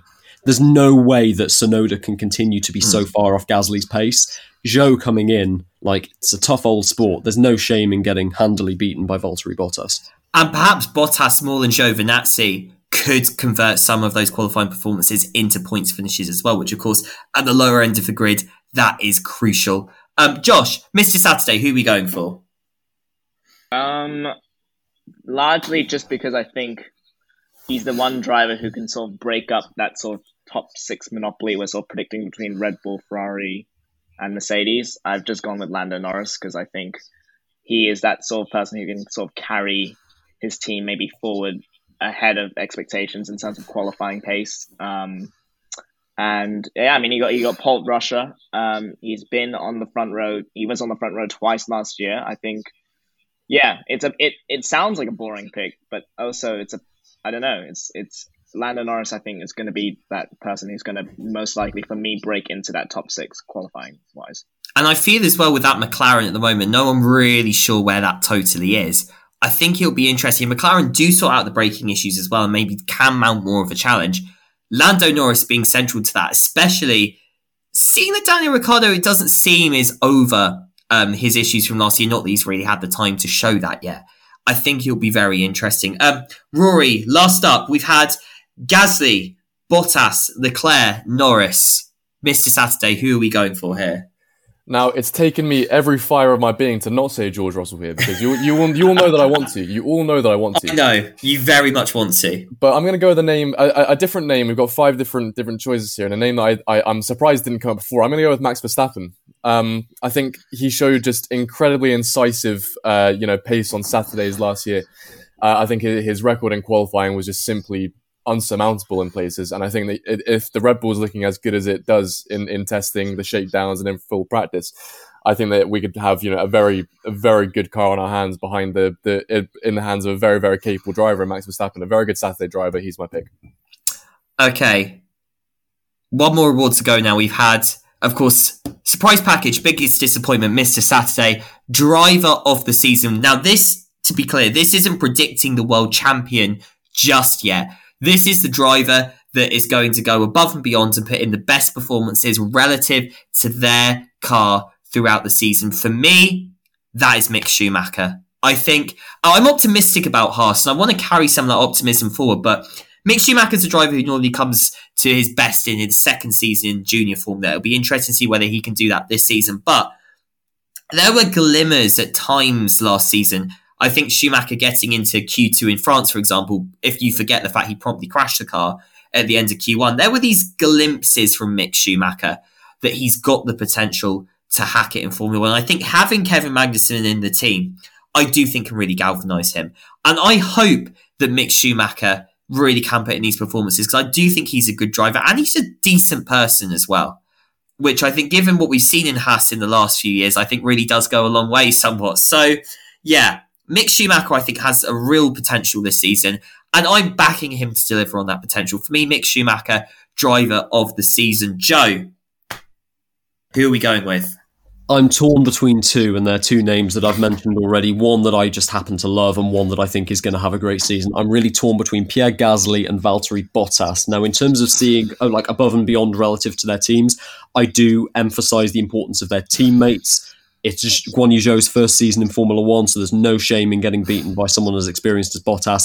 It's kind of dependent on how much Tsunoda improves, and considering the guy has literally already been investigated by the stewards before the end of FP2, it's not gotten off to a great start. Um, first half of the season, Pierre Gasly. Second half of the season, Valtteri Bottas. I'm going to say Gasly because I want him to win something, and I keep saying this every year, but this is a really important year for Pierre Gasly in his career. I think most important, looking to the potential, because really at the end of this season, if he's not got into a bigger team than Alpha Tauri, you really, you can't see him going further above. You feel that he's just going to stagnate in the midfield at that point. So really do need to see Gasly get that seat. This season is crucial. Josh, driver of the season. Uh, Gasly and Bottas were the first ones that came to mind, to be honest. Um, I will. Yeah, I don't disagree with those. I will chuck in. Um, I think. I still think Carlos Sainz, despite having a very good first season, well, yeah, first season at Ferrari. Geez, it's been. It's like he's been there for a while. Um, I think he's got another step level to go, and given how good on paper this Ferrari looks at the moment, I think, I think he'll he'll have a, another really excellent season. All right, Rory, what about yourself? Driver of the season. So I'm going to go with someone, uh, again, one of the more favoured picks, I imagine. I'm going to go with Ch- uh, Charles Leclerc. Um, I think he's he's very, very ready. he, he's shown so much brilliance, you know, it, it, pockets of real brilliance and real sort of just just uh, unrivaled skill over the past couple of years. You know, with it, getting pole positions, getting wins occasionally. You know, obviously not last year, year before.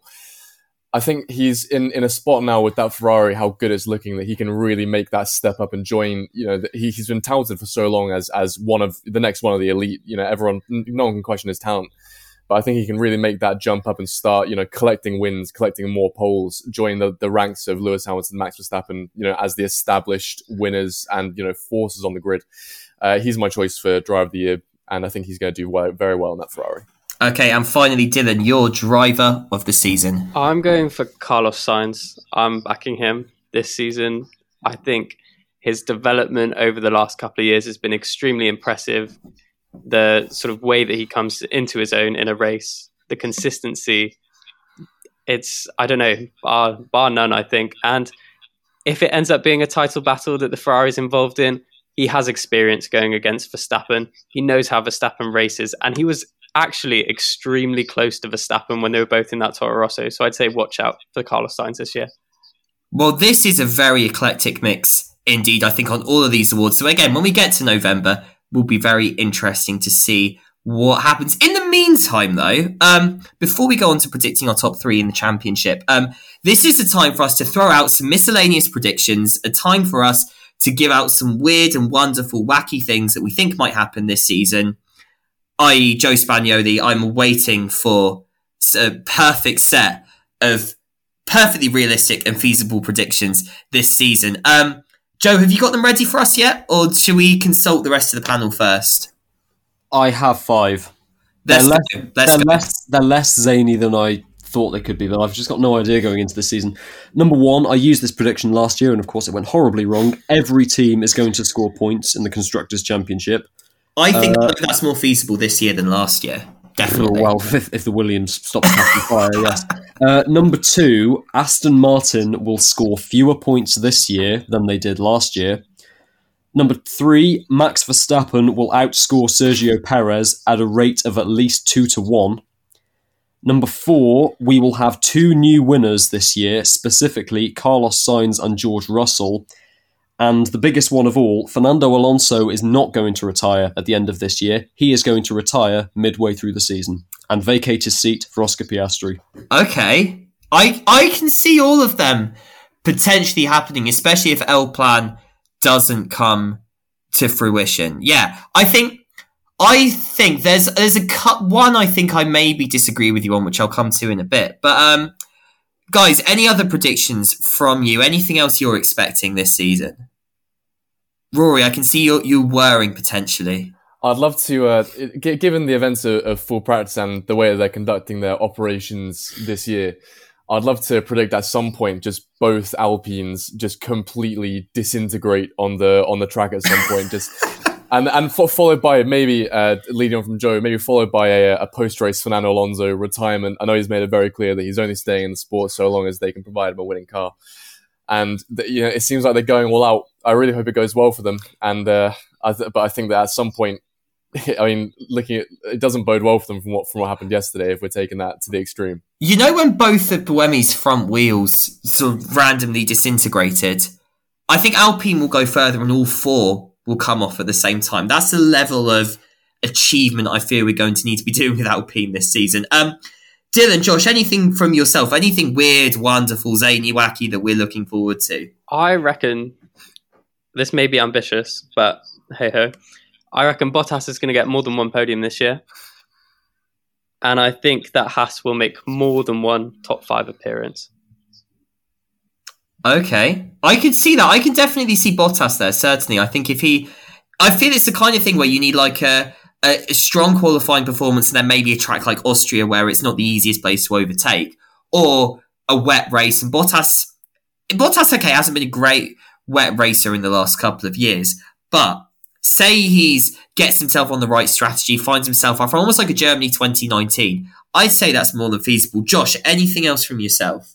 Um, well, this this this sounds tame. Um, Daniel Ricciardo's got a podium. Don't know how, don't know why, but he won. He did. He, did, he won a race last year, so stranger things happen. Um, and Pierre Gasly to get onto the front row in qualifying at least twice. I'll say twice. Okay, here's what I've got, and I wanna. I'm I'm intrigued. So, I'm I know you predicted um George Russell to win a race, Joe. I'm going to say that both him and Sergio Perez will not win a race this season. I'm going to say Carlos Sainz will win a race, but it will be only one. Pierre Gasly will get onto the podium, I say, at least three times this year. Oscar Piastri is going to race at some point this season, and when he does, he will score points. And also, and I, and I feel when you have a big regulation change, you normally get a title decider. I don't think we're going to have a title decider this year.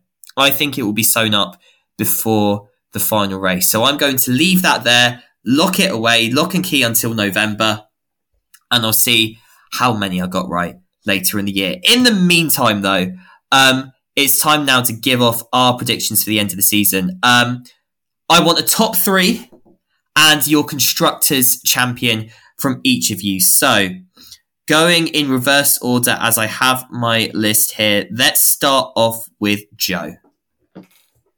I've been really flip flopping on this, but in third, the Drivers' Championship, Lewis Hamilton. Second, Charles Leclerc. First, Max Verstappen. However, Constructors' Champions, despite all the trash I throw at them, it's going to be Ferrari. Okay, so a good, I, I think a pretty feasible start there from Joe. I think definitely, I think Ferrari, Ferrari certainly it seems out of the driver lineups have the two perhaps it could be most out the front consistently, and that's what you need with the constructors championship. I think it is, as said, it's very difficult to call the drivers. Um, Dylan, constructors and your top three in the drivers. I have to say mine's quite similar to Joe's, which surprises me a little bit. But in third, I reckon we're going to have Lewis Hamilton. In second, I've gone for Sainz instead of Leclerc. And in first, I've gone for Max Verstappen. Although I think the constructors champion this year will be Red Bull. Okay, so a slightly different Ferrari driver there. I think predicting who out of Sainz and Leclerc, given how close they were last season, I think that is going to be very difficult indeed. Interesting, though, the Leclerc in your top three. So I think that'll be an interesting one. Maybe, I know, last year he didn't always have the consistency in the races. Admittedly, that was because the car didn't always deliver for him. But there we go. Rory, top three in the Drivers' Championship constructors. So my driver's choices, uh, and I thought these would be bespoke to me, but uh, apparently not. I've, I've gone as well. Third place, Lewis Hamilton. Second place, Charles Leclerc. First place, Max Verstappen. Um, and my constructors, un- until just then, was going to be Ferrari as well. But thinking about it, I think if if if I was saying that Charles Leclerc is going to have this sort of rise, then I think at some point they might have to start prioritizing him over Sainz. at some point. I guess they were picking up so many strong finishes last year from the fact that they were both being very very strong, but neither especially challenging for the win. And at some point, maybe if they if either one of them wants to sort of maintain a, a strong title charge, that might have to change. So I'm going to go my my constructors. I'll, I'll, I'll give it to Red Bull as well. I think I'll give it to Red Bull. Okay, Josh. I mean, I'm going to continue the trend here. I sort of agree with Dylan completely. I think it's going to be Hamilton third. I mean, Carlos Sainz in second, and maybe I should have. I mean, I've just literally thought of this. I think Leclerc's going to have more race wins than Sainz, but I think Sainz is going to outscore Leclerc in terms of the championship. I think Leclerc's going to have more DNFs than Sainz. Um, and Verstappen first, and then in terms of constructors, I've I've gone Red Bull because I've now said that I think Leclerc's going to rack up a couple of DNFs, and I think that'll be the difference between him and say Perez for the second driver. Well, as a Lewis Hamilton fan, this following sentence is about to pain me very significantly. In third place, I've got Lewis Hamilton. I do think that Mercedes will get quicker, but not enough to get to the top two in the championship, who I think is going to be the main fight this season. I've got Charles Leclerc in second, Max Verstappen winning his second championship this season. I have also got Red Bull going for the constructors championships. I actually, I actually think this could be a difficult year for Carlos Sainz. I think Verstappen, I think will win the championship by about 20 to 30 points, somewhere within that region. I think Sainz and Perez, I think aren't going to be that far separated. And I think it's partly again, I don't, I see Sainz getting consistent results, but not the top dollar results.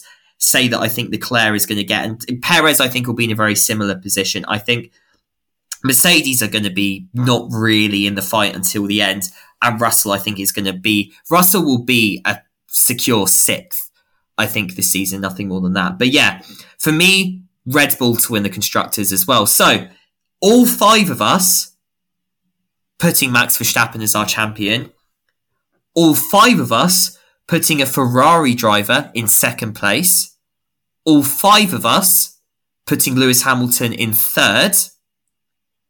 All but one of us say Red Bull to be constructors champion. Joe, the only person going away from Red Bull to say Ferrari, which I feel in many ways pains you as much as it pained me to say that Lewis Hamilton was going to finish third this season. So I think a very interesting set of predictions there. Again, all under lock and key. We'll bring them out again in November. It's going to be very exciting indeed. In the meantime, though, we've got to move on to Bahrain now. That's coming next here on the Armchair F1 podcast.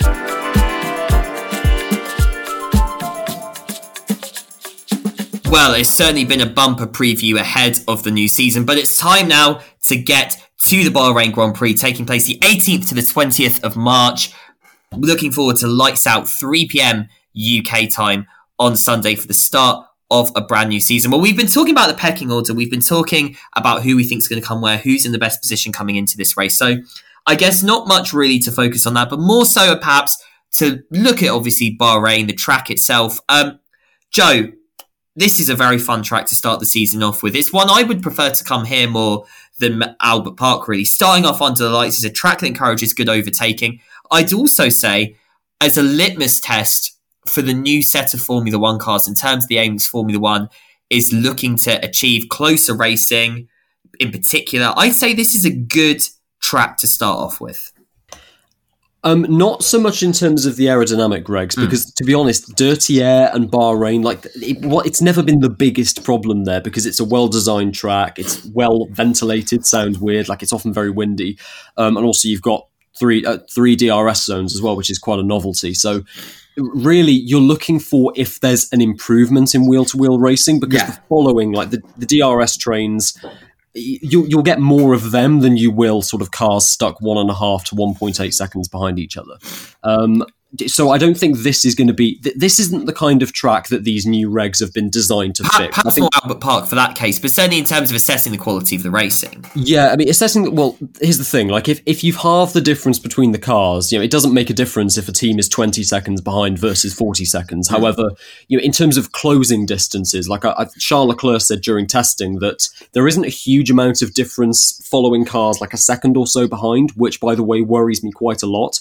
But when you get to like that half second area, the closing time is a lot lower, and also you can follow more easily around 1.82 seconds. Tires don't seem to overheat as much. So if we can start to see evidence of that, that's a really, really good sign, especially at a track like Bahrain where the racing has been good anyway. I mean, I'll come out and say I'm really, really skeptical about these new regulations, but if we get a good race weekend, that can only be a good thing. Um, and of course, you know, in the past, I really like Sakhir.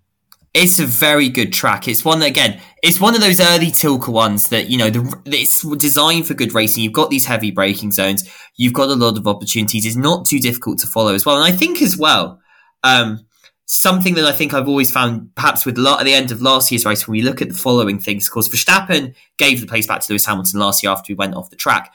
And he was saying as soon as he did that, he's struggling with dirty air, struggling with the tyres, couldn't make another move on Lewis Hamilton. So maybe that might be a similar scenario like that with these cars. If that's something perhaps it isn't the case this year, maybe we can see that, yeah, there's a tangible difference. It's there will it'll be assessed more on other tracks, but certainly is a way to start the season off. Bahrain is always a popular race. Um, Dylan, of course, this is we've had some good Bahrain Grand Prix over the years. I think the one that everyone remembers going back, the Duel in the Desert back in 2014. But as a season opener, um, Bahrain has opened the season, I can count three times 2006, 2010, um, and 2021 last year. Um, certainly, it's a track that can afford to obviously start the season. It's a track that has a good reputation in terms of hosting races as well. Um, we're expecting a good show this weekend, definitely. Yeah, I think it's just going to be really interesting. I think tire strategy is going to be really important just because of the significant difference between the compounds this weekend. I have to say that when Joe started talking about race, wheel to wheel racing, I was just having flashbacks to Esteban Gutierrez getting absolutely yeeted by Maldonado at the end of the start finish straight. I don't know why that popped into my head, but I think we will have a good race this weekend. But it's hard to know where things are going to play out. But I do think uh, strategy is going to be a really significant part of who who sees the checkered flag first. Indeed, that strategy, of course, is going to be important. Of course, we saw last year, um, Josh, that um, Verstappen and Hamilton had slightly different tyre lengths on their strategies, but um, Lewis Hamilton particularly running a shorter middle stint and a far longer final stint, and of course Verstappen closing up to him by the end of that race. Um, of course, you've got these new 18-inch wheels now this season. Um, do you think that tyre wear and particularly these different strategies are going to be as important, if not more important, this year? Yeah, so um, I think with tire wear, we obviously alluded to it earlier how the midfield is going to be so closely contested in terms of pace, and so I feel like tire tire wear and certainly, in effect, pit strategy is going to be massively important in terms of deciding how how this race goes down, um, and who can sort of keep those tires cool at you know to optimum temperature because obviously we, know Bahrain weather wise is is one in more of the extreme climates, so um, yeah, no, I do. I agree with you that it's going to be massively important. If I think, I think that's what your question was. Yeah, and I think it's important, obviously, with these tire strategies as well. Just the impact of mixed strategies is always something that can be, as you said, important going forward. Of course, Rory as well. The start of the season is always a time where you can get a bit of a surprise package coming through as well, where unreliability may be an issue as well. Drivers starting to make their claim. Um, do you think we're going to see a bit of that this weekend? Because, of course, we've seen that some of these cars are readily combustible throughout testing and indeed throughout free practice as well. So, do you think that reliability is going to play a really important role this weekend? I think it's going to be one of the most important considerations to have during the weekend. To be honest, I think that at the start of at the start of any year, I think the first race of the season is often one where where some teams are found out for their reliability. Maybe you know the cars haven't been under this sort of stress of a proper race situation in their current form yet. I think that's even more important when we come to a regulation change like we've had this year. And so I think that, you know, reliability can really make some teams be a cut above the rest. I mean, we saw that last year with Ferrari towards the end of the year. Their rise was, was, you know, in part due to the fact that both cars were finishing quite highly in a lot of situations. They were keeping both cars on track, and that was sort of boding very well for them. I think that we might see a few teams get found out tomorrow. I think the teams that aren't reliable and under the new regulations are going to be in trouble. And I think that, you know, it's going to be very interesting to see sort of that, that real pecking order be established and reliability will have a big point in that. Well, it's time to go make those predictions now. I am looking for your top three in the race this weekend. Who do we think is going to do that? And also, as well, who do we think is going to grab pole position on Saturday? So, I will go first. I'm going to say that uh, Max Verstappen is going to get pole position, I believe. And then come Sunday, I'm going to say Carlos Sainz to finish in third, Charles Leclerc in second, and Max Verstappen to convert pole into victory. Josh, your predictions. Um, I'm going out on a massive limb to say Max Verstappen will be on pole on Saturday. Big decision, I know. Um, and then following from that, I think he'll go on to win it. Um, and then this is tough. Um, I'm going to say Sergio Perez finishes third, and I'm try- I'm in two minds as to which Ferrari driver is going to be second. I'll say, yeah, I'll go with Leclerc. So I'll say Verstappen, Leclerc, Perez. Okay, so certainly a more optimistic prediction for Perez. Actually, the first time anyone's really mentioned Perez at any time today. So maybe a bit more optimism from Josh there. Rory, who are we going with? So I was going to do the exact same as you did, Cam, but I would really hate to agree with you. And if, to be honest, even if you were to get it right, then the fact that you got it right would dwarf the, my feeling of accomplishment I get from getting it right as well. So I'm going to go out on a limb as well. Uh, I'm going to say pole position Charles Leclerc. The race classification will be P1 Charles Leclerc converting poles to wins. Uh, I'm going to go. I'm going to say P P2 Verstappen, P3. Why not? Uh, You know, I, I've resisted the whole show from making my Homer choice. P3 George Russell. Wow, that that's considering the Mercedes so far. I think that's even me as a Lewis Hamilton fan has resisted temptation. So I am, I am. You're a brave man, Rory. I mean, it's you know, I'm putting all my faith in the Mercedes political machine being you know fooling us all into thinking Mercedes is some kind of backmarker. I think maybe we'll have uh, the the resurgence of Toto Wolff, the the broken Toto Wolff. Now he's lost his uh, his drivers champion, and uh, I think uh, I mean. I mean, who knows? That's the thing. Who knows? It could be anything. You could tell me that Valtteri Bottas would win, and I'd, in, in some way, wouldn't be able to count it out. Who We'll knows? It what may be a Brawn one too, knowing the rate of these new regulations. Um, Dylan, what about yourself? Who are we going with? I think it's a tricky one. I don't want to say it's going to be a clean sweep for Verstappen. I think I'm going to back Rory with a Charles Leclerc pole, but I don't think he'll be able to convert it. I'll go for a Verstappen win, followed by. Ooh, who am I going to go for? Sainz then Perez. So no Leclerc on the podium. No. Interesting. Interesting indeed. Joe, round us off with your predictions. you really know what you're doing leaving me till last because I'm just going to contravene everything that you and indeed I have said throughout this podcast. I'm predicting chaos here in Bahrain. Okay. Charles Leclerc to take pole from Max Verstappen by less than five hundredths of a second. It's going to be that close. That'll be tight. But my podium classification: Charles Leclerc takes home the win for Ferrari, leading home a, t- a one t- well a two three finish of George Russell and Lewis Hamilton. Against all the odds, Mercedes, either through strategy or just pure attrition, take home a double podium with the third fastest car. And George Russell ahead of Lewis Hamilton as well. So that's quite the prediction. I know, emphasis on ballsy. And here's the thing: if I get it wrong, people know I'm, you know, just merely throwing something into a fire. If I get it right, God, I look like a genius. Well, maybe this time next week we will be seeing if Joe is that genius indeed. Well, it's been great to have the Armchair F1 podcast back for the 2022 F1 season, a bumper episode to get us going. We'll be back next week. We'll be taking a look at the Bahrain Grand Prix, looking ahead to Saudi Arabia too. In the meantime, though, thank you so much for listening. Thank you so much to Dylan, to Josh, to Rory, to Joe for coming on as ever. And thank you again for tuning in. Share, of course, like, follow, and share the podcast at Armchair F1 Pods across social media. We'll be back every week with a new episode, loads to discuss about F1 this season. I can't wait to have you along with the ride. Until then, thanks for listening, and we'll see you again next week.